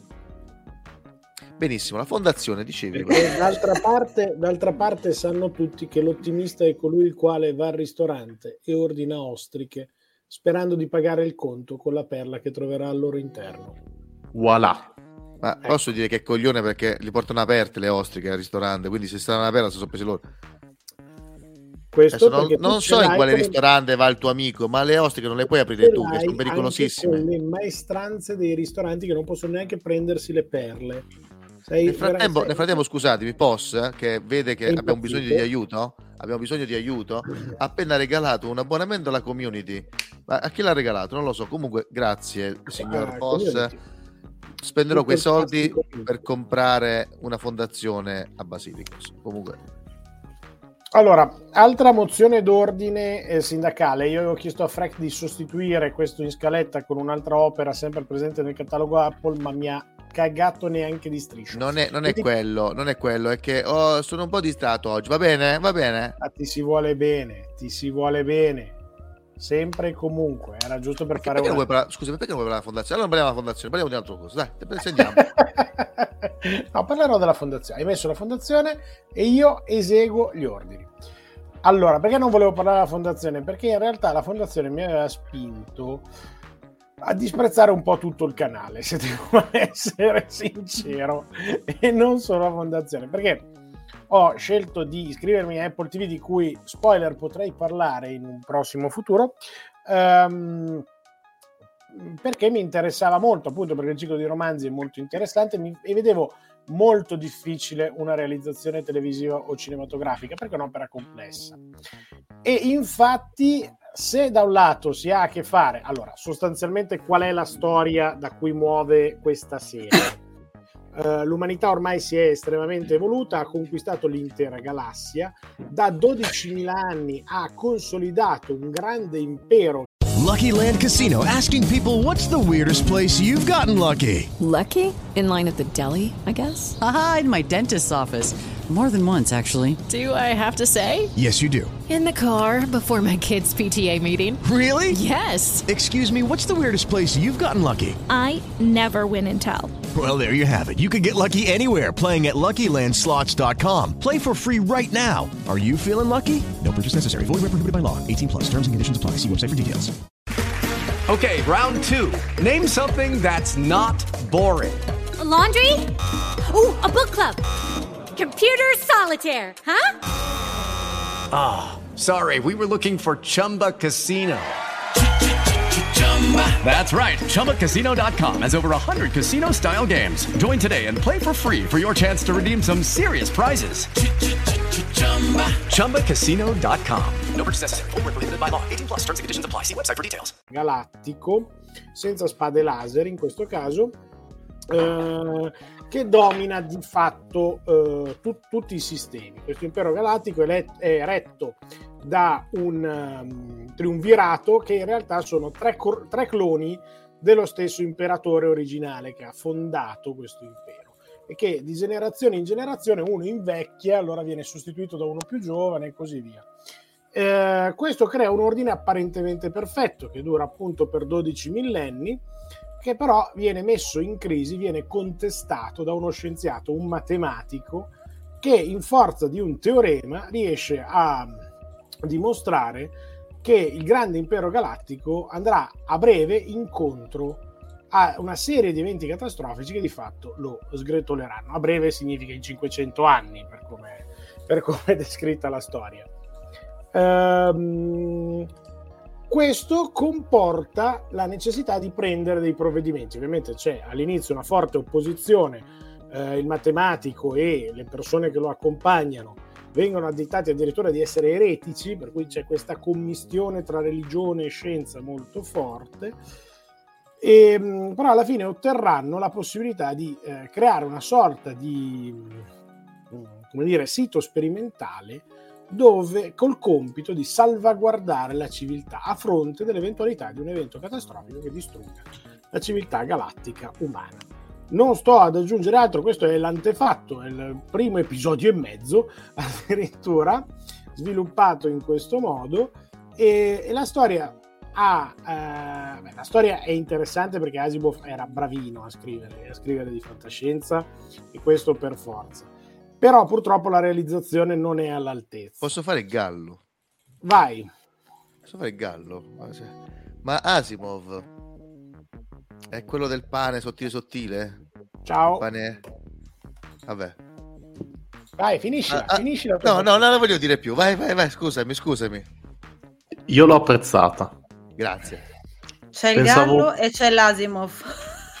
Esatto, pensavo più a un qualcosa del genere. Eh, come Abbiamo- ti senti, eh? abbiamo un sacco di Basilicos, come ti senti, eh? Fatti sentirti le battute di merda. Eh, questo, questo, pensaci, pensaci quando lo fai tu. Pensaci, pensaci, andiamo. Arriverà il tuo turno, stai tranquillo. Eh, non Allora, dico niente la sta serie, puntata. ha, la serie ha dalla sua eh, un budget notevole, questo fuori di dubbio. Ehm, è molto ben realizzata, ma questo ormai vale per tutte le opere dirette di questi colossi dello streaming. Cioè, è molto difficile che facciano solo Netflix fa le robe a basso costo. Tutti gli altri spendono barcate di soldi cercando ormai tutti di agganciare. Vai, Gerino. Eh, eh, eh, Copenaghen Cowboy basso costo mica tanto No, adesso però Netflix. Netflix ogni Però ha fatto, ha fatto questa, questo colpo di testa Sì, ogni tanto fa delle robe con i fondali di cartone Netflix. Netflix. assolutamente sì quello è Cioè, vero io non so se avete visto eh, Glass Onion, il nuovo di Nice Out. Si vede lontano un miglio che c'è un blu- green screen orribile. Orribile. C'è zio caro, ma a me Anche il, il celebratissimo, il celebratissimo e maledettissimo, che, grazie a Dio non lo rinnovano, 1899. È, è un posticcio incredibile. Ma comunque sia, al netto di questo, invece, questi colossi recuperano così, ognuno ha le sue strategie. Ormai Disney si è presa i marchi più forti, c'è un cazzo da fare. Ehm, e eh, sia Apple che, eh, come si dice, mh, Amazon picchiano giù un sacco di grano per cercare di lanciare delle serie una cosa di questo tipo è stata fatta, c'è una produzione notevole dietro, dietro la fondazione, però c'è pochissima sostanza. C'è pochissima sostanza, peraltro per un'opera molto complessa e il problema è che tutta la serie è un'infinita sequenza di spiegoni. Perché i concetti sottostanti sono sofisticati, perché l'azione da sola non spiega il ragionamento che c'è dietro e quindi hai continuamente i personaggi che ti rispiegano come è fatto il mondo nel futuro, che ti spiegano com'è la religione, com'è la scienza, co- co- che cosa ha innescato cosa. E ci sono tutti quest'aria stupita di fronte a qualsiasi ma questa è la nave? Ma questo è l'evento? Ma non era mai successo una cosa di questo tipo? Il risultato televisivamente è molto pesante mentre nei libri non si può dire che siano scorrevoli però insomma è più sensato. C'è tutto un elemento della narrazione che funziona meglio in un altro medium. Dimmi Gallo Um, però Basiliscos, mm, scusa, mi permetto di salire in cattedra e dirti che questo è lo spiegone. Addirittura Cioè, di salire ciclica- in cattedra. Vabbè. Eh, perché ti devo dire che questo si chiama spiegone, cioè ciclicamente ogni due o tre puntate bisogna rispiegare nuovamente tutto quello che succede. Si fa principalmente per i vecchi. E io ho detto che rompe il cazzo in una serie di questo tipo Quindi tu mi stai dicendo, Basilicos, che questo qui è un adattamento pigro, perché la struttura del libro che si presta ad esserci gli spiegoni, perché il libro deve essere descrittivo più che televis- la televisione, che sappiamo che quando si lavora per immagini è meglio mostrare che Certo. spiegare, come ci insegnano i grandi maestri, come tutti quelli che fanno i film belli. Mi stai dicendo che è un adattamento pigro? È questo che stavi dicendo? È Molto. questo che mi vuoi dire? Che è molto pigro? pigro, però, però gli do un attenuante, un adattamento molto difficile. Io la liquidai all'inizio in questo modo, mi sono iscritto ad Apple TV per vedere la fondazione, ho finito la fondazione a fine mese, credo mi disiscriverò. In realtà poi ho Non visto che c'è altra fare. roba. Eh? Ci sono tante Ho visto, tipo... altra, ho, visto, ho visto altra roba e devo dire che c'è una qualità di produzione, hanno un catalogo piccolo ma c'è alta qualità di produzione, ma ne parliamo dopo. Sì, ma infatti ti, ti dico, guarda, io vi dico, ne parlerò nel podcast più approfonditamente io, però Basilico, tra me e te, poi ne parleremo col pubblico, però eh, Ted Lasso, Slow Horses, eh, poi come si chiama? Eh, Wolf, Wa- eh, Wolf Walkers, come si chiama quello, eh, quella serie animata molto bella, no, serie, un film animato molto bello, c'è tanta bella roba, soltanto che ovviamente come tutti quanti ti è capitato il pacco, cioè banalmente Apple TV sta utilizzando veramente un altissimo livello, sta spendendo soldi perché vuole un attimo cacciare fuori la testa e farsi notare rispetto agli altri, ma la mia preoccupazione è perché adesso è l'ultima arrivata. Ho paura che faccia come Netflix. Vi ricordate nel 2015 quando Netflix significava qualità? Daredevil, oh mio dio che bello, Jessica Jones, oh mio dio che bello, e poi è iniziato a uscire così Iron Fist, è uscire Luke Cage, e sono iniziate a uscire le serie orribili e quelle belle venivano cancellate tipo Glow, che mo ho scoperto che la quarta stagione la faranno. Però ci sono tante defezioni. Tu che Berti per fortuna tu che Berti perché i fan di Bojack Horseman non lo saprà ma è la serie della la disegnatrice di Bojack Horseman che per fortuna Adult Swim là che sono quelli di Rick e Morty l'hanno eh, fatta eh, tipo l'hanno risuscitata e per fortuna sta vincendo dei premi perché è una serie diversa da Bojack ma sempre buona quindi Bravissimo, ricordiamoci. Bravissimo. Ecco un'altra, Dear Gently, che si è fermata la seconda stagione. Quindi capite che Netflix era così all'inizio, poche ma buone. Io ho paura che Apple, appena inizierà a avere successo, speriamo di no, speriamo di, di sbagliarmi, speriamo di sbagliarci. Ma per ora eh, non mi sembra, non mi sembra.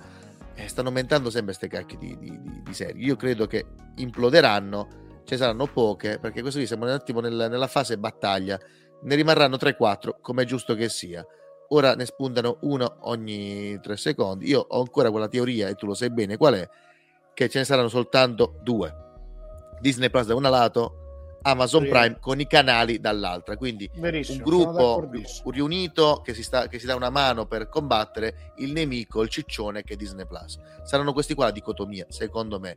Avrò ragione? Sarà vero? Sarà Ferguson? Chi lo sa? E tutto questo, la fondazione, tu lo sconsigli a tutti o a qualcuno lo consigli? Allora, chi è interessato a vedere un'opera di fantascienza visivamente gradevole e con ehm, uno stile diverso da quello classico, perché appunto ci sono di base le trovate di Asimov, cioè con lo stile classico, diverso da quello classico che avete in mente voi nelle serie televisive. Ehm, potete, potete tranquillamente vederla, ha, ha dei momenti anche divertenti ed è molto ben recita. Ripeto, la produzione è ottima. La produzione è ottima, però, che la regia in realtà è scadente. Questo è il problema vero. Ehm, la recitazione è molto buona e quindi se uno vuole vedere attenzione che per chi non è un cultore, per chi è un cultore si incazza come al solito, perché ovviamente ci sono le forzature rispetto al testo, eccetera, e poi finisce come gli anelli del potere di cui vi parlerò la prossima volta. Ehm, Lo dici sempre sta cosa, è un po' rotto il cazzo, te lo posso dire. Lo vuoi parlare o no di Stelle del bello. Potere? crea, crea suspense questo, prima o poi ne parlerò. E, e quindi chi, chi ama l'autore si, si incazza, chi non lo ama rischia di farsi due coglioni a capanna, detto molto chiaramente. Quindi eh, di base la sconsiglio, se proprio ci avete un cazzo da fare, in due giorni si guarda. Vabbè, comunque, a questo punto andiamo avanti. Che cosa ci sarà adesso? Ci sarà un film che parla, cioè un- una serie, un- una manga che parla di una bibita energetica che va fortissimo, Don Alemano ne va ghiotto e parliamo di Monster. Eh, prego, Gallo, eh, come ti senti? Eh, come ti senti? bat- Eh? Le battute di merda, come ti fanno sentire? Eh? Senti un po' sporco, senti un po' sporco, ti senti sporco? Eh? No, no, io proprio ci sguazzo in mezzo a questo liquame, quindi va benissimo. Ehm, prima di iniziare volevo dire che Disney Plus probabilmente, eh, anche secondo me rimarrà, non per la qualità, ma per eh, la quantità di roba che ha e che continuerà a sparare fuori. Cioè, già per esempio i prodotti Marvel stanno cominciando a stancare di roba decente, ce n'è poca. Eh, Il brand di Star Wars si sta cominciando a spremere, però mh, Disney qual è proprio- Gallo, Gallo che io ho visto un articolo mi ricordo dopo dove se su nell'internazionale o da qualche altra parte ma Disney- la Disney possiede il 65% delle proprietà intellettuali che non riguarda l'arte cioè a Marvel a tutto Star Wars ha la Disney ovviamente e ha tutta la parte di Fox capisci che è veramente un Sì. mostro che cammina, quindi banalmente gli altri o si uniscono o faranno la fine di quello che succede quando giochi a risico con uno che ha già conquistato l'Oceania. Hanno, vabbè, l'Oceania è piccolina rispetto alla Disney. Sì, ma fa tre carri armati ogni fatto- turno. hanno già fatto Predator contro Pocahontas e io l'ho visto ed è di una bruttezza incredibile Ma no, davvero? Sì, sì, zio caro, i- sì, zio caro. Mamma Ma mia, in che una brutto. scala di, da Alien 4 a qualsiasi film di Nicolas Cage dove si colloca? No, si no, colloca se nel bidone. Nicolas Cage sarebbe migliorato quel film Sì, il problema di Predator, che io, do- io ho amato il primo Predator, è che tu avevi il massimo del meglio, un po' come in nelle colline hanno gli occhi due, che ha fatto schifo, però il senso era, tu hai dei marine fortuti, cioè tu hai Schwarzenegger con bello armato con fine ai denti contro un alieno cazzuto, cioè avevamo il meglio che avevamo sulla Terra contro il meglio dello spazio, eppure ce la buscavano, era questo il bello di Predator, vedere come anche il meglio che avevamo noi diventavano eh, il- un dressino per il tonno, ok? Invece questa cosa qui si va completamente a togliere quando metti un, un figo di, di alieno super tecnologico che combatte contro frecce e, e lance. Dov'è la sfida? Dov'è che le prende Capito? dall'orso yogi a un certo Cap- punto capi- capisci, capisci il senso? Predator deve combattere col meglio che meglio che c'è, altrimenti non ha senso, non, non è quella- quel, quel potere che non puoi fermare, come il primo Terminator, è quella la forza di Predator. Però vabbè, signora Gelinda dica dica. Ma la domanda è, perché hanno sentito l'esigenza di farlo?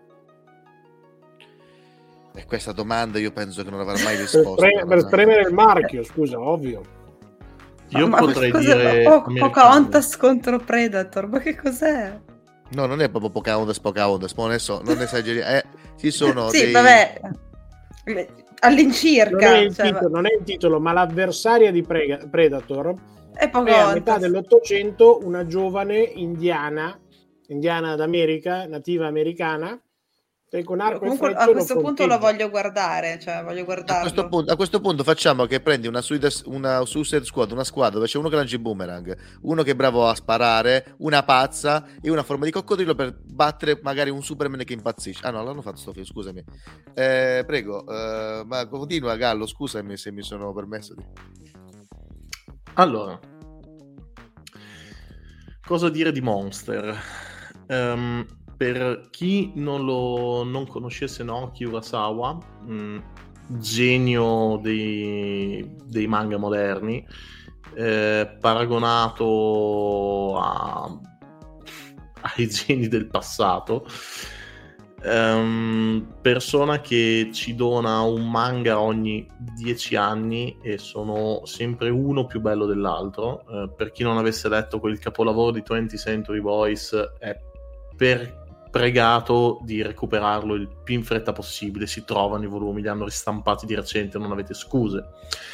Per chi non avesse mai sentito parlare di Billy Bat, fate un favore a tutti voi, prendetelo e leggetelo. Sono 25-26 volumi. No, eh, perché non si trova. Finché allora io sono trova? eh, no, non si trova perché l'ha fatto prima la Goen e poi l'altro. Io sono fermo al terzo numero, dovevano ristampare la Goen e poi non l'ha ristampato. Urasawa è arrabbiato col fatto che in Italia deve essere sempre disponibile le sue opere. Quindi, Ah, sì? Figo. zio caro, ristampate No, io Bat. sono tutto e non... Vabbè, ok, va bene, buono, buono, ok. No, continua a dire come vale dei soldi allora, che domani... Vabbè. Ristampate Epic, che sono ferma anche quella al quarto numero. Di Vai, Monster hanno ristampato ehm, una versione molto bella di nove volumi, se non ricordo male, eh, che ne racchiude due dei volumi originali. Eh, bella anche le copertine che se messe uno di fianco all'altro si compongono come un enorme eh, muro con i vari quadri che sono le immagini appunto dei personaggi. Quindi mh, si trova quello, lo so, eh, anche in questa edizione super figa. Ma di cosa parla Monster? Eh, fenomenale. allora, parla di questo genio della neurochirurgia, tale dottor Tenma, che ehm, lavora nell'ospedale di suo cognato ed è prossimo a diventare eh, capo proprio del reparto di chirurgia. Quando, ovviamente per questioni politiche, lui scopre che vengono mandati avanti alcuni tipi di pazienti rispetto ad altri. Mm, il, tutto viene innescato una sera in cui ehm, viene portato d'urgenza un bambino di 9 anni, se non ricordo mai dovrebbe averne 9, con eh, un proiettile in testa perché ehm, gli hanno sparato. Mm, un ladro è entrato in casa, ha ucciso Sembra i suoi genitori. In testa, sono scivolato, stava per terra, mi sembra, st- cioè, ovvio che l'ha sparato, credo, cioè, non credo, no. Dipende. Mi guardi così, con quegli occhi. Dipende. Pensavo Eh, no, no, fermato niente spoiler. schermo. No, guarda, mm, It's Mickey Fire. Questo non è spoiler perché chi ha letto il manga lo scopre nel primo Tankobon e, mm, e questo si scopre tipo nei primi 3-4 episodi della serie su 30, quindi... Eh, Coludo non fare il simpatico, è morto per avvelenamento da proiettile.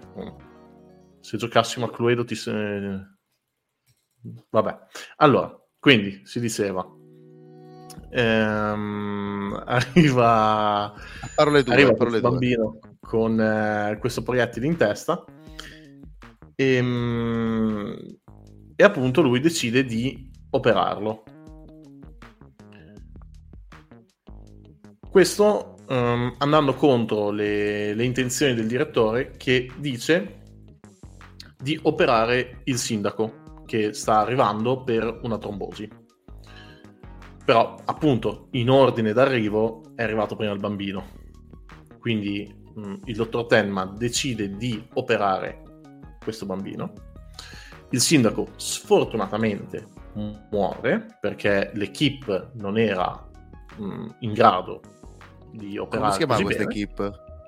Eh, no, non mi ricordo, non sono... Non è l'equipe 84, no? Non, so- non sono gli 84. No, mi sono confuso perché mi veniva 65, però quello è il gruppo francese. Ehm, do un po' di tempo che questa arriva leggermente dopo. Sì. E... Non ridere quindi- tue battute, non funziona così, non si fa. se ricordo giusto. Cosa? Quelli, quelli vestiti di blu, se ricordo giusto. Sì, esatto. Da badi da badà, dai, oh. Eh, cioè, infatti mi aspettavo che rispondessi da budi da budà. E non è più il Quindi- di una volta, ha perso il, il pelo. Vabbè. Sono stanco. E quindi il, ehm, il dottor Tenma viene, gli viene impedito di diventare capo del- della chirurgia. Ehm, e, e tutto è molto triste, molto dispiaciuto. Fino a che non si scopre che in realtà, e qui ripeto, è il colpo di scena, ma è il colpo di scena iniziale. Si scopre letteralmente nella puntata 4 su 30. Possiamo dire che il plot twist che dà inizio Eh, alla storia. Eh. Sì, esatto. Quindi cioè, no- non, non pensate chissà cosa, è proprio una cosa che veramente succede all'inizio ed è quello che innesca tutto. Il bambino che è stato operato in realtà diventa un serial killer. eh, che non ha nessuna concezione della vita umana, per lui uccidere una persona non è niente. E quindi eh, il dottor Tenma si rende conto di aver lasciato lui che questo mostro vagasse per la Terra e quindi si sente colpevole di questo. Tutto, tutta la serie, tutto il manga quindi è incentrato su il dottore che si prende le sue responsabilità nella vita e decide quindi di fermare la persona che lui eh, ha lasciato vivere nove anni prima perché l'operazione avviene che sono che il bambino appunto è piccolo ma che sia diventato un serial killer lo si scopre nove anni dopo Beh, immagino un bambino di 9 anni che faccia che di sopraffare delle persone, cioè solo in un film dell'argento succede. Comunque c'è una versione che ho visto anch'io, dove invece di stare il dottore c'era Peppe Grillo e il bimbo che salva diventa Di Maio. E- È bellissima anche quella serie lì. Sì, sì, sì, sì. pensavo che riguardasse un omicidio stradale anche vabbè comunque No, questo, no, mi dissocio, mi dissocio. Saluto i dissociatori. E questa opera, Comunque non è è o no? bellissima quella serie lì, eh. l'ho vista, due stagioni brutte. cosa? Ah, sì, è quello di, quello di, di- di Beppe Grillo. Sì, prego, prego. Quindi questa opera che cos'è? È, è veramente una cosa sul serio maestosa. I personaggi sono eh, completamente realistici in tutto e per tutto. Eh, fanno veramente delle scelte che sono condivisibili o comunque capibili. Non c'è niente di eccessivamente sopra le righe a tal punto da dire questa cosa è palesemente fatta per far avanzare la trama. L'unico personaggio un po' sopra le righe è l'ispettore, ma perché viene descritto come una persona che ha questa memoria fotografica al limite del, del disumano. Ma finisce lì, non ci sono superpoteri, non c'è assolutamente niente. È veramente una di quelle serie pensate proprio con una testa di come solo un grande artista può fare. E Naoki Urasawa lo è e lo sarà per sempre, ha proprio il suo posto scolpito nel, ehm, nella storia del- dei manga nipponici, non c'è niente da fare. Mm, io ho visto solo i primi 5 puntate del- dell'anime, i primi l'ho 5 letto- puntate. le prime 5 puntate dell'anime, il manga l'ho letto tutto. Ah, ok. E, Domanda, la cosa importante che mi chiedo io, che di solito io non guardo mai gli anime perché vanno sempre a edulcorare, vanno sempre a togliere e perdono anche, soprattutto i segni di Urasawa. Io credo che perdano un po' con l'anime. Ecco. Com'è? il tratto è dannatamente uguale, cioè proprio mentre vedevo alcune cose il tratto era esattamente uguale a quello del manga, ok, ovviamente meno dettagliato, però proprio ehm, sembra probabilmente avranno preso dei suoi assistenti o qualcuno del genere perché è veramente effettivamente come il manga potrebbe essere. L'unica nota negativa che ho trovato nell'anime sono le musiche, a parte l'opening che mh, a me non piace, però eh, ogni tanto ci sono delle musiche che sono eccessivamente fuori luogo, cioè tipo c'è una scena eh, nella, nella, quinta, nella, quinta, puntata, bellissima, che dice, ah, eh, forse mh, mm, quella persona è così allegra, ma sembra come se fosse un sistema di difesa per uh, nascondere qualcosa. E, ed è una frase un po' così, no? Cioè, dico abbastanza normale. In sottofondo c'è la musica da Shamalian, eh, mentre lo dice... E dici, ma perché? No, non deve mettermi pressione questa fa- non c'è bisogno di ansia in questa scena. Ogni tanto ci sono queste cose che non ho capito. Però, a parte questo, è veramente un gran bel comparto tecnico. Um, tra l'altro non è stato doppiato, quindi potete solo vedervelo in, um, in giapponese sottotitolato e davvero fatevi un favore, recuperate ogni cosa di Urasawa, anche Pluto che non è suo, nel senso l'idea non è sua, ma sua è la realizzazione, il rifacimento, merita comunque tantissimo. Davvero guardatelo, guardatelo, guardatelo. È un'opera di cui vi innamorerete e rimarrà comunque nel vostro cuore per sempre. Mm, davvero fatelo e se non succederà siete autorizzati a chiedere a Freck dove abito e venite a picchiarmi insieme a Cristina Scabe della Kunakoi. E fu così che la Kunakoi comprarono Monster. No, devo dire una roba. A me Urasawa mi piace, sì. Urasawa mi piace eh, anche quando fa lo shonen come Happy, lui è proprio bravo, ma al, non mi ricordo che lui collabora con un'altra persona che mi pare che poi ha fatto Rasputin insieme a Giungito, tant'è che Rasputin di Giungito è esattamente urasawiano, sembra un fumetto di Urasawa, ma è stato da Giungito. Non mi ricordo come si chiama il suo compare, eh, comunque non è solo lui Urasawa. Eh, e infatti quando non c'è l'assistente su questo, questo suo amico, lo sceneggiatore, eh, non, ho, non, non, lo so perché non ho letto tutte le opere, ma sembra che cali molto. Però sappiate che Rasputin, da quello che mi hanno detto, anzi, me l'ha detto proprio eh, Pelati e Fumetti, che adesso sta in chat, che esattamente sembra un fumetto di Urasawa, però di da Giungito. Quindi si fa capire quanto questa persona sia importante per Urasawa. E Pluto, anche se un remake del, di Astro Boy, mm, ci, diciamo che prende molto le distanze, è molto autorialmente diverso, quindi qualsiasi roba di Urasawa è bella perché comunque anche se non se ne occupa al 100% lui, sa anche scegliersi le persone giuste col quale accompagnarsi, perché sappiamo tutti che se sbagli per persone tipo è la fine, io l'ho, fatto, l'ho scoperto con Alfredino e quindi eh, ma tu una domanda manga o anime? Così tutte e due al volo al volo cosa, così, cosa è meglio cosa è peggio? Uh, io personalmente, per quel poco che ho visto, ti direi che sono tranquillamente intercambiabili. Poi magari dopo no, però come incipit iniziale tutto non vedo differenze. Io consiglierei il manga solo perché lo assimili meglio rispetto a un anime. Però quello è un, è un parere mio. Allora, Rasputin il Patriota, vediamo un attimo, è di... Eh, sembra che sia Masaru Sato se non sbaglio e quindi e questo deve essere il compare di. Comunque quindi... ne approfitto per dire che eh, visto che tu hai citato Giungito per quelle persone che non lo conoscessero Giungito per chiunque amante dell'horror per chiunque amante di Lovecraft per chiunque amante dei manga per chiunque dannazione recuperate tutto Giungito che eh, mi sembra la Star Comics ha cominciato no, a... Sono, sono, parecchi che lo fanno, pubblicano. Star Comics ha pubblicato le opere migliori tipo Ghio, Odori di Morte e Uzumaki che sono secondo me il suo, il suo apice. Però Uzuma, mi pare che ci sono anche... Anche Ro- Romina, la, la, mm, eh, quella della, della cometa, del pianeta.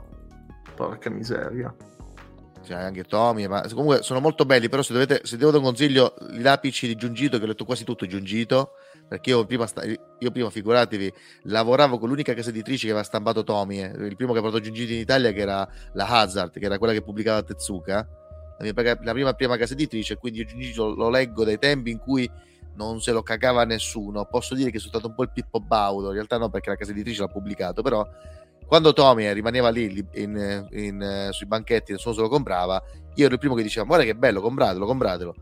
E poi mi sa che è arrivato altre case editrici, poi sono, è diviso, mi sa che forse qualcuno ce l'ha anche J-Pop, se non sbaglio, però non è soltanto un'unica casa editrice. Star Comics ha le opere migliori, ma ci sono anche altre, dici? Remina, l'astro infernale, ecco come si chiama. Okay. Che è fatto da... Um Oh signor, l'avevo visto. Vabbè. Comunque, Eh, l'anime che comunque sì. consiglia il signor Gallo è Monster, che è anche un ottimo fumetto su Netflix, quindi non vi potete sbagliare. Eh, la miglior storia di Giungito è ovviamente Uzumaki. Eh, ragazzi, uscirà anche la serie quest'anno, la stanno rimandando da tanto, ma Uzumaki penso che sia perfetta perché in stile proprio di Landoghiano sono tante storie eh, verticali che però a un certo punto prendono tutta una trama orizzontale che se vi piace Lovecraft o vi piacciono le sottilette craft eh, questa cosa non vi può, può sfuggire. Adesso l'ho detto Sì. mi, sto- mi- mi stai contagiando. Ma parliamo di adesso di Clark. Gelinda prego. Eccoci qui. Allora, Clark è una serie che potete trovare su Netflix e parla della storia vera, anche se l'hanno romanzata, eh, di Clark Olofsson, che è un, ragazzo delle umili origini e dall'infanzia difficile che cerca di mascherare nei suoi ricordi. Cerca- nei suoi ricordi la sua infanzia non è così male. Cresciuto per strada, facendo dentro e fuori dal riformatorio per piccoli furti e delle ragazzate, cresce con gli amici d'infanzia, nonché complici dei suoi crimini. Crescendo però lui diventa molto attraente e anche molto più sveglio di loro e sviluppa un'incredibile capacità di manipolazione, soprattutto sulle donne, per cui ha un fortissimo debole, cioè lui appena vede una donna sbiella e si prende delle cotte in maniera molto molto facile. La sua condotta criminale però lo accompagnerà tutto, lungo tutta la storia, dove continuerà a entrare e uscire di prigione e anche e soprattutto evadendo di prigione. E le evasioni lo porteranno un po' in giro per il mondo. La narrazione è piena di flashback, parte dagli anni 60, eh, dove ci viene introdotta la, personali- la personalità violenta eh, del padre alcolizzato, per poi concentrarsi sui fatti che sono accaduti negli anni 70, principalmente eh, la rapina del 73 eh, a Normalmstorm, un nome del genere, adesso faccio fatica a pronunciare i nomi, i nomi dei mobili dell'IKEA, figuriamoci questo, dove eh, il rapinatore, che era un suo ex compagno di cella che lui idolatrava, chiese eh, alla polizia l'intervento di Olofsson sulla- in banca eh, dal carcere direttamente trasportato lì con la scusa del fatto che lui potesse essere l'unico a fare da mediatore. Ma in realtà l'intento era quello di svolgere la rapina insieme. Eh, lo svolgimento anomalo dei fatti lo porterà a passare alla storia come l'ispiratore di quello che verrà chiamato poi la sindrome di Stoccolma quel disturbo mentale secondo cui la vittima si affeziona o si innamora del carnefice. ora capisco perché tengo ancora Gallo qui adesso grazie posso solo dare un Cosa? nome a questa cosa Ora ha un nome. Perché siccome sindrome sei di bello Gallo. pienotto, siccome sei bello pieno- pienotto, stai colmo. eh, stai foolish dai andiamo Ehm, vabbè, Bill Skarsgård è cioè, un eccellente protagonista, eh, perché è lui che interpreta Clark. Ehm, si tratta di una storia eh, che viene trattata comunque difficilmente, cioè una storia che è difficile ma viene trattata con ironia, senza prendersi troppo sul serio e quindi riesce a mantenere suspense e, e rimanere avvi- avvincente lasciando lo spettatore divertito e anche comunque intrattenuto con una storia che mh, non è prevedibile, quindi è tutt'altro che banale. E c'è anche un approccio abbastanza originale da parte della regia che ci- sceglie un- una messa in scena che richiama un po' i fumetti e alterna il bianco e il nero al colore e che diventa addirittura technicolor nel momento in cui lui evade di che prigione. intendi Eh, ricordi i fumetti cioè a un certo punto c'è Perché la, la- um, c'è la il roba- bianco e ah, nero, poi c'è appunto la, proprio i classici mm, da fumetto tipo bang, slang, tutte queste cose ah, i suoni tipo, giallo. tipo, Ba- tipo la Bat- Batman di Adam West Ci sono sia i suoni che la grafica. Cioè, com'è magari prendono un frame eh, eh, fatto ed è una cosa che non ti aspetti, visto anche le- per il resto dello svolgimento. Sono determinati punti, degli qua e là, però eh, non stonano, eh, anzi rendono la cosa un attimino più, più scorrevole. E dicevo, bianco e, ne- bianco e nero e colori, addirittura Technicolor quando lui evade, perché lui dice che la libertà, soprattutto quando è rubata, eh, rende il mondo più colorato. E quindi di- ci sbattono il Technicolor. Io per- personalmente mi sono divertita a guardarla, è- cioè me la sono proprio bruciata, l'ho trovata divertente, fatta bene e quindi le- mi sento di consigliarla. Io mi sento di dirgli che la libertà non è il volo di un moscone, non è Technicolor. La libertà non è uno spazio libero. La libertà è partecipazione, lo possiamo dire, sì. Siamo d'accordo, Basilicos? E mangia, Mi sta mangiando. È il nostro signor G. Grazie, grazie. Fortuna che c'è gente che mi, mi comprende, grazie. Comunque, quindi finalmente ci consigli una serie bella, che senza riserve, senza... No, que- l'altra è bella, però è particolare. È per quello che mi sono soffermata anche un po' di più a parlarne, perché meritava e necessitava di un attimino più di introduzione. Questa è, diciamo, un po' più lineare, più semplice, e però mi sento sicuramente di consigliarla. Ne sono contento, ma a questo punto c'è la rubrica di- a cui tutti potevano fare a meno.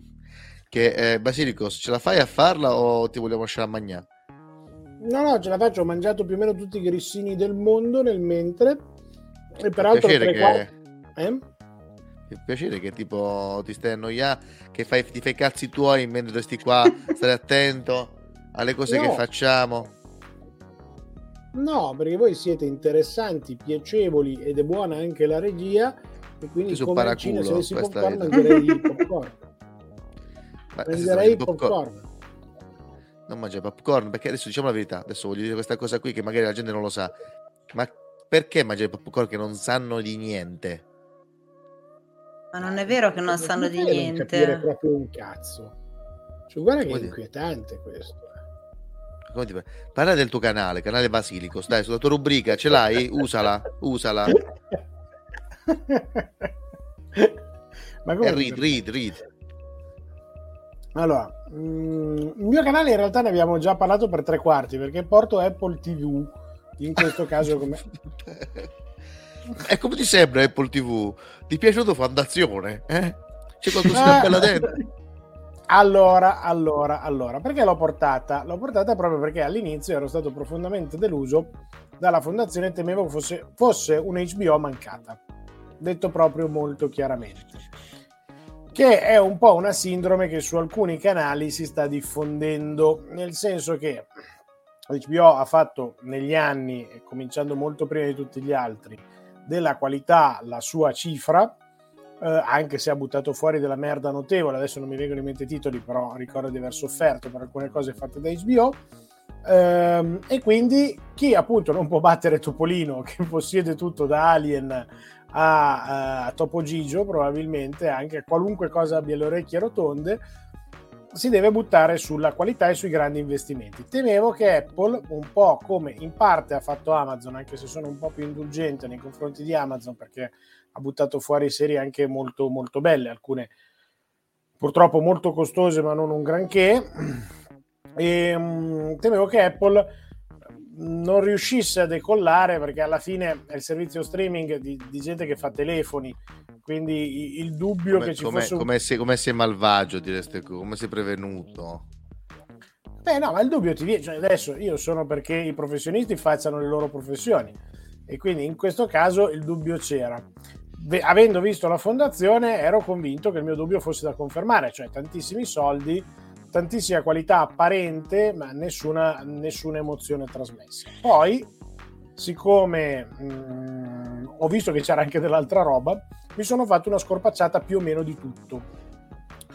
Tra le varie cose che ho visto c'è una, co- un- una serie che suggerisco tantissimo che si chiama Calls, che in sé è un prodotto un po' grezzo, però ha introdotto una cosa che mi ha acceso molte lampadine sulla dinamica di, di Apple TV. L'elettricità. Perché Eh? Parla di Newton e dell'elettricità. Ti ha acceso un sacco di lampadine. ah, ah. Eh. Oggi, Gallo, cosa c'è che ti sto dicendo tutte le E, puttanate? e sarà, e sarà costato No, anche dobbiamo- molto, visto come costa adesso l'elettricità. Gallo, che ti è successo? Perché? Ma ti rendi conto che ci tocca fare a noi queste puttanate? Ma ti rendi conto? Credo sia l'asciugamano che mi sta un po' stringendo la testa. Non effetti. levarlo mai più. Ti prego, tienilo per sempre.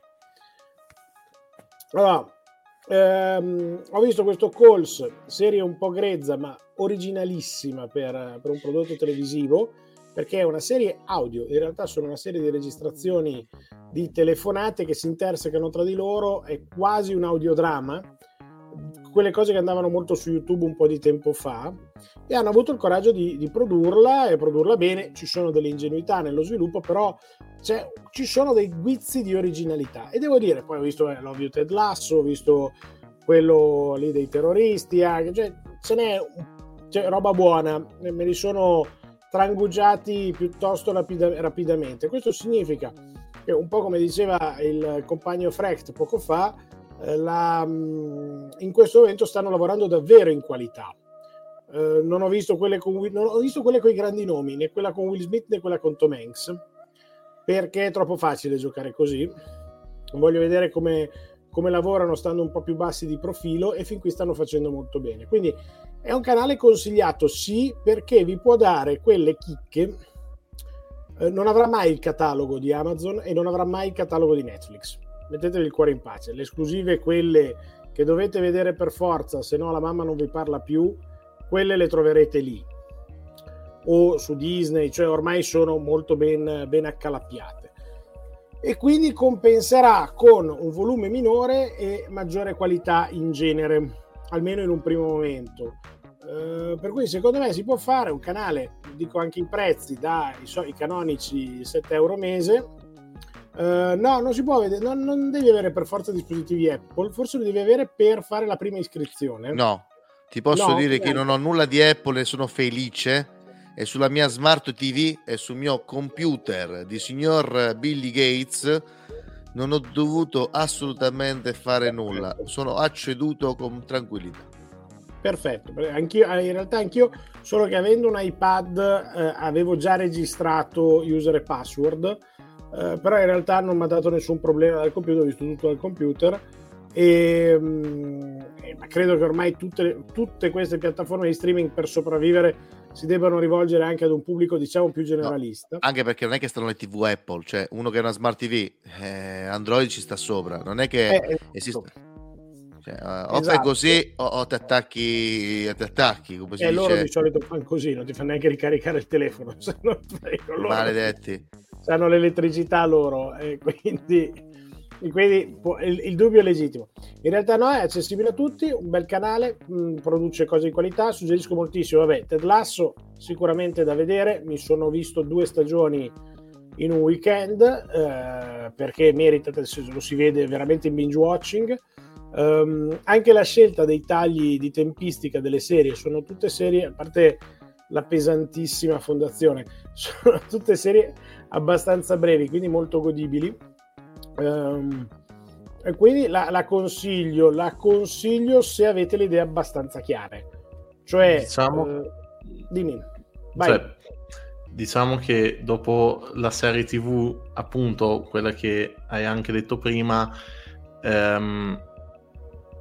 i- il tuo ben sperare è, è ben fondato, giusto? Sei un cretino. Ma mm, ti si vuol bene, però il turbante non funziona più, eh, si è rotto. Eh, è molto ben fondato comunque, sì. No, eh, per me funziona, non è un canale tematico, di solito preferisco recensire i canali tematici. Questo non è un canale tematico, trovate più o meno di tutto. Mm, Non spinge, ecco, non spinge tantissimo. Se sperimenta in alcuni campi, eh, non spinge tanto sull'horror, anche il thriller ho visto che non è ecce- eccezionale, però vabbè è un po' più vanilla, però credo abbia una vocazione per famiglie, questo è abbastanza inevitabile. Mm, ma eh, per chi ormai si è già visto tutti i cataloghi di quelli grossi e non trova le perle nascoste di Zelida, vi svelo anche che su Netflix peraltro c'è anche la categoria film da 90 minuti, che la trovo la categoria migliore di sempre. Ehm, però se vi siete già visti tutto il resto, questo vi permette di rilanciare un po' il gusto, peraltro con opere.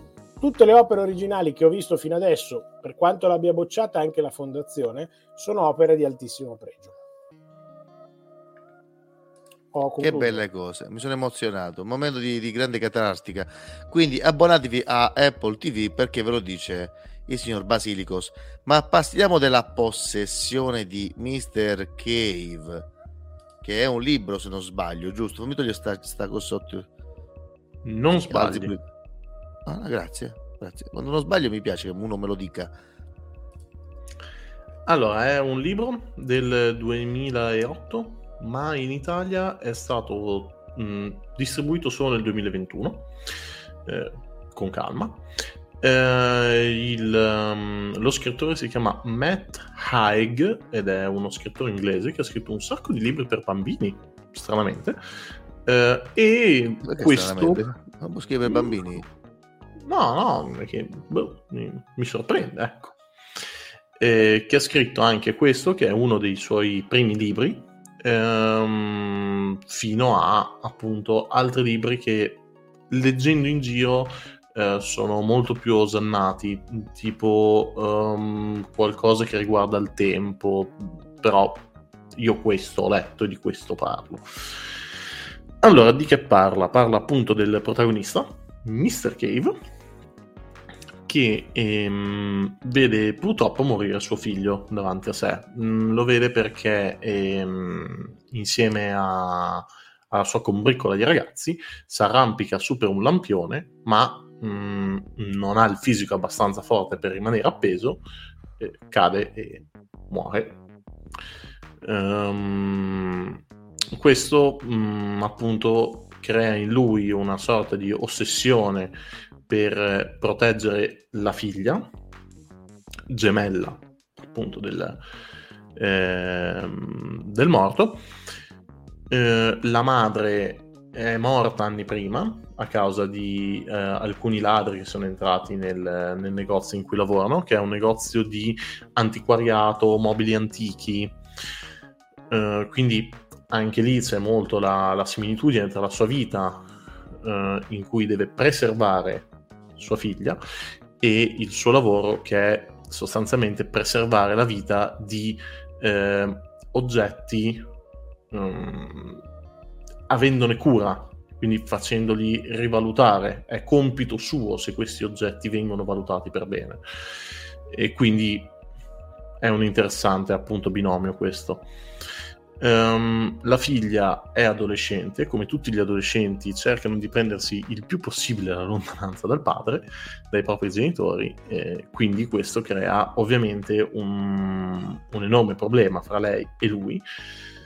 Ehm, e tutto il libro ruota attorno a questo suo senso di possessione nei confronti della figlia che si sviluppa in un vero e proprio ehm, controllo tanto da mettere addirittura una sorta di walkie talkie nella stanza di lei, così lui può sentire quello che viene detto con la sua amica. Ehm, ogni tanto lui esce dal negozio per andare a vedere se lei è effettivamente a scuola, insomma, tutti comportamenti ovviamente eh, negativi. eh, che hanno ovviamente delle, delle brutte ripercussioni sulla, sulla vita di entrambi. Mm, il libro lo consiglio assolutamente ehm, perché è riuscito a prendermi molto bene e scorre anche veramente eh, liscissimo come l'olio. Mm, non, in- non è nemmeno eccessivamente lungo, dovrebbero essere intorno alle 200-250 pagine, qualcosa che si legge in fretta. Ehm, ve lo consiglio, ripeto, da quanto ho letto su internet, mh, ci sono suoi libri fatti dopo che sono molto meglio, come giustamente mh, fa ogni persona a quanto pare, è maturato molto come scrittore, quindi perché no farlo come un entry per leggere anche altro? Io lo farò, spero lo facciate anche voi, mh, ve lo consiglio proprio a mani bassissime assolutamente. Bene, sono contento che ti sia piaciuto questo libro, che tu hai imparato a leggere, è una cosa che ti fa onore. Grazie. È- io ho sempre sperato che tu imparassi a leggere e sono contento che hai preso il libro. C'era Basilicos che non era convinto e lui diceva borbottavo dicendo forse impara a leggere Gallo. E Basilicos ti ha fregato. Erano oggettivamente delle perplessità, però evidentemente è stato più bravo del previsto. Eh, in realtà sono arrivato alla lettera da G. Gallo e canali TV. In, in realtà sono arrivato alla lettera G. Adesso sto andando avanti. Dopo la G mi hanno detto Tu essere mi stai- quindi tu mi, stai, tu mi stai dicendo che hai trovato la G, giusto? Sì, cioè dalla A alla G. cioè, Eh, sono contento, sono contento. comunque- se ne trovi 5, fai attenzione che fa male. Mi hanno detto che tipo ti è, è un casino, ti, ti provoca il Covid se trovi 5G. Comunque, Basilicos, tocca a te completare. Dovresti Arrivo. parlare di Ossidiana 278. Che cos'è Ossidiana 278? Scusa. Arrivo, sto Ah, anche modificando, sto anche... Anzi, sto anche il libro che ci ha parlato il dottor Gallo è La possessione di Mr. K. Vi ricordo che tutte le robe, tutte quelle cose che parliamo, di libri, non libri, quello che le è, sono tutti in descrizione. Non è che mi scrivete, non ripetete mai i libri. Può capitare che non ripetiamo dove siano, cosa siano, eccetera, eccetera. Ma sappiate che io perdo un'ora del mio tempo per cercarvi i link, i nomi e i costi per farmi la descrizione a menadito. Leggetevi la descrizione del video, dei podcast, zio, zio, prego. Oss- eh, così, Ossidiana, come si chiama sto, sto libro? Ossidiana 278 e non sono neanche riuscito a centrare il titolo alle mie spalle. Eh, allora, sveliamo subito l'autore. L'autore è con noi questa sera, peraltro è stato attivissimo in chat, l'amico Matteo, Matteo Torre, che mi ha Oh, omaggiato. grande Matteo Torre, che lo ricordiamo per Boris. eh, ah no, cos'era Mattia, scusatemi. Matteo Torre è il protagonista, mi sembra, del film Nuovo Ordine Mondiale, con anche uno straordinario Enzino Iacchetti. È vero, è, È vero, vero. È vero, è lui, vero. e lui non è lui. Io- certo, io te l'avevo- lui. Avevo proprio questo proiettile da- dall'inizio. In realtà, no- non- cioè, io se l'avevo sin dall'inizio questo pensiero, cercavo di metterlo in mezzo. Beh, è colpo, colpo di scenissima il fatto che citiamo la sua opera prima, Ossidiana 278. Eh, Matteo è un amico che ho conosciuto online e a un certo punto, siccome io faccio audio interminabili, ha pensato bene di omaggiarmi del libro perché facessi un'audio recensione più lunga del libro. Ehm, si tratta di un romanzo molto interessante. Quindi mi stai dicendo che avete fatto a gara chi la faceva più lungo, insomma, a, no? chi la face- a chi la faceva più lunga, che è una roba complessa, per la- è una battuta da asilo ma articolata. Ehm, allora, questo testo, questo libro a me è piaciuto molto, devo, devo dire la verità, eh, e non solo perché era gratuito per me mentre voi lo dovete pagare, maledetti, ma anche e soprattutto eh, perché la storia è particolarmente avvincente, è intricata, merita una lettura abbastanza attenta. Sono tre vicende diverse, eh, posizionate cronologicamente in tre epoche diverse, eh, e che raccontano tutte di viaggi.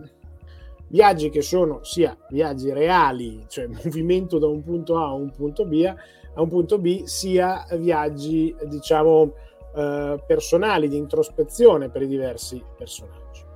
Eh, le storie sono presentate come parallele all'inizio, la, la narrazione è intervallata in maniera non particolarmente ordinata tra un capitolo e l'altro, si passa dal racconto di una vicenda a un'altra e eh, si ha a che fare ehm, si ha a che fare appunto con tre storie particolari, una storia che è legata a un dramma fam- familiare, un padre che torna dal figlio malato dopo aver girato il mondo come giornalista, aver documentato anche gli orrori della guerra e ci sarà anche un riferimento in questo senso, una spedizione antropologica che eh, scopre i, i costumi di una tribù eh, nordamericana e approfondisce la, la loro storia e poi ci si sposta in un futuro distopico in cui il mondo ormai è perduto, la natura è consumata, ma mh, si apre una parentesi gialla molto interessante, si apre con un omicidio questo pezzo della narrazione. Andando avanti, i tre piani si confonderanno e ci mostreranno come in realtà ci sia un collegamento profondo tra queste, tra queste vicende, come in qualche modo il destino possa essere almeno apparentemente ineluttabile e diventerà anche molto avvincente come, come lettura in generale. Una cosa che a me colpì moltissimo, secondo me è un libro fortemente eh, sinestesico, nel senso che i colori... Cioè, perché, perché, a un certo punto devi sfolderare queste parole che mi sembri fusaro? Eh, perché è sinestesico, cioè tu leggi ma vedi i colori. E vedi i colori delle ambientazioni, cioè non, non è che ti dice qui è rosso, però hai una fortissima sensazione, la percezione di un colore molto for- forte, terra bruciata a un certo punto, un giallo molto intenso, un sole torrido e poi il gelo, questo blu ghiaccio che domina, tutti mescolati con questo nero ossidiana che in fondo è il vero fi- fil rouge che eh, riemerge periodicamente.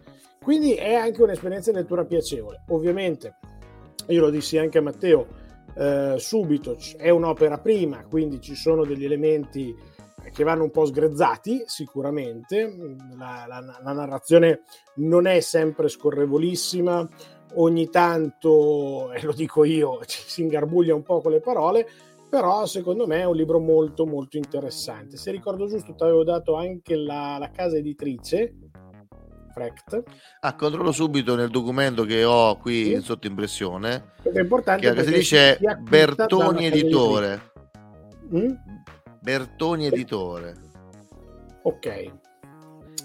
Ovviamente sarà il eh, link, trovato... tutto, non vi preoccupate, metti il link sotto, non vi dovete preoccupare, tutto quello di cui parliamo Beh, è tutto in descrizione. Tutto in per descrizione. chi ci ascolta affascinato e rapito, lo trovate anche su Amazon, così Frecht prende i soldini se mette il, e gli offrite Metterò la birra. Il link che mi arrivano i centesimi per comprare la birra.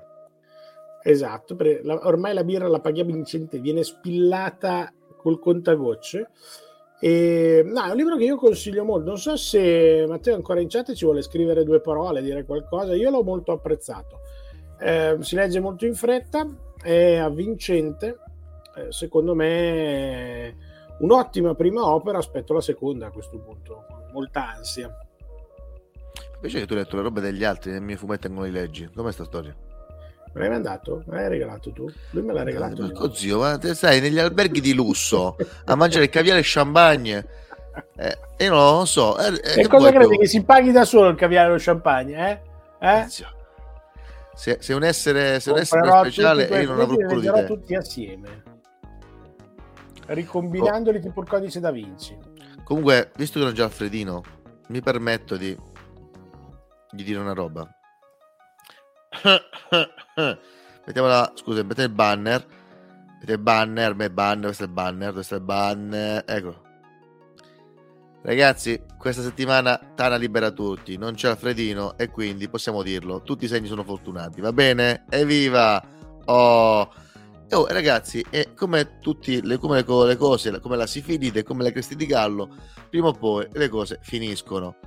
Quindi Ah, ah, ragazzi, ragazzi, come fate a ricordarvi questa storia? Eh, comunque è vera, è vera, non sta uscendo ragazza di Jeff, sta lavorando Alfredino, perché non so se lo sapete, ma Alfredino è uscito con una ragazza che ha fatto parte del GF VIP e questa cosa qui gliela ripeteremo sempre. Chi è? Io lo so e non ve lo dirò mai. Se ve lo dice lui va bene, io non ve lo dirò mai chi è. Comunque, qua parlano di, di ovviamente qua c'è un altro fusaro dice Basilico si è accolto molto bene il lato sinestetico. Allora smettetela di inventarvi le parole ragazzi. Non è bello. Non è bello perché c'è gente che magari ci crede e inizia a usare sinestetico nella vita reale. Non prendiamolo in giro. Ma visto che la puntata sta finendo io vi voglio dire giusto qualcosina. Siete arrivati alla seconda ora, soprattutto voi che ascoltate il podcast. Abbiamo fatto i salti mortali per darvi un podcast da due ore. Siete arrivati fin qui. Lo so che siete arrivati perché di solito c'è il crollo a quest'ora. Quindi io vi dico, in descrizione c'è il negozio Amazon dove ci sono un sacco di liste che vi ho creato apposta apposta per voi, tra cui c'è la lista dei fumetti che consiglio, la lista delle opere che vi consiglio per studiare cinema, fumetto, per capire un pochettino questi medium tanto interessanti e quindi cliccate lì perché se a voi non vi cambia nulla io vi ho fatto questo lavorino di trovarvi tutte le opere così poi qualche soldino arriva anche a me. Tutte le opere che abbiamo parlato stasera ci sono i link sotto in descrizione che a voi non vi cambia nulla ma a me arrivano i soldini. Non ho capito perché comunque cliccate lì e vi comprate i libri di Casa Pappagallo. Perché? perché non l'ho capito. Comunque bravo a me mi sta simpatico di Casa Pappagallo quindi fate bene a comprare il libro Vi ricordo che è uscito Underdogs, il mio fumetto, compratelo così poi, visto che è una serie, cioè, avrà tanto quel successo che la gente mi chiederà di fare ancora altri numeri, quindi se vi piace consigliatelo, compratelo. E poi a Roma saremo a Roma con Vegeta è morto, l'ho ucciso io, il 2, il 3, il 4 e il 5 febbraio. È uno spettacolo che ho visto a Milano e è piaciuto, quindi non sto dicendo io, non ho sentito manco un fischio. La gente ha applaudito e gli è piaciuto. E persino Paolo Cellamare ha detto che è bello, e quindi se lo dice Paolo Cellamare, lo dice anche te. Dimmi Gallo. Ma nessuno ha fischiato perché il teatro era vuoto? No. E a parte Ah. queste belle marchette che vi faccio sempre a fine cosa, a fine Ehm, puntata, scusa, che io ci tengo. ho anche- ho anche una Eh, di- che c'è? Che devi dirsi? Andiamo.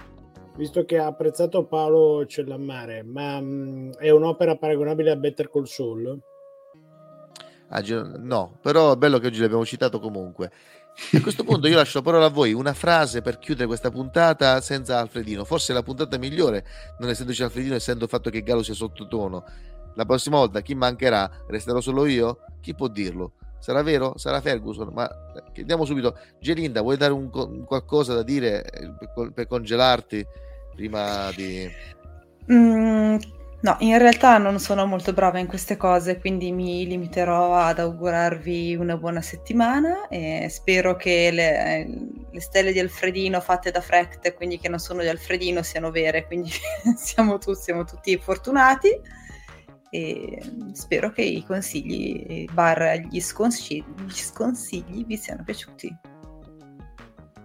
Sono meglio di Alfredino, cioè non ci sono, non ci sono dubbi. Ci sono mancate, dove, dove sono mancate le stelle? Dicono in chat. In chat, ragazzi, le ho fatte io le stelle perché Alfredino non c'era. Alfredino è una persona che non vi, non vi caga. Io gli ho detto, "Fate- vuoi fare sto video? Ho detto, che me ne frega a me di quelli che ci seguono. Questo è Alfredino. Questa è la persona che voi avete, eh, avete amato finora. Capito? Avete capito? Avete capito? Eh, eh, E quindi, Gallo, cosa ci vuoi dire? Sentiamo. Beh, è difficile fare un saluto decente dopo le stelle di Alfrectino, ma sì, ma ci proverò. Ricordandovi che molte volte è solo una questione di prospettiva. A volte dovete solamente pensare che se le cose non vanno, dovete guardare nel giusto modo. D'altronde, nella Valle dei Pelati, lo stempiato è comunque un re. Parole forti.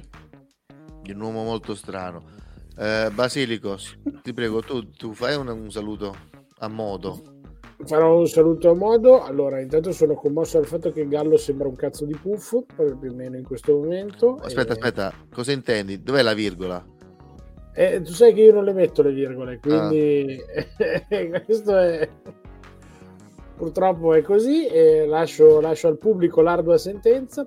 È stato un piacere cenare con voi. Questa sera mi sono divertito tantissimo. Un abbraccio a tutti, soprattutto un abbraccio Eh, se al lo dici mio così- amico fraterno Frecht e anche lì a Slash dei Guns N' Roses che è appena comparso. Sembra, sembra quello lì, come si chiama quello di Renegade, quella serie orribile su Rete 4.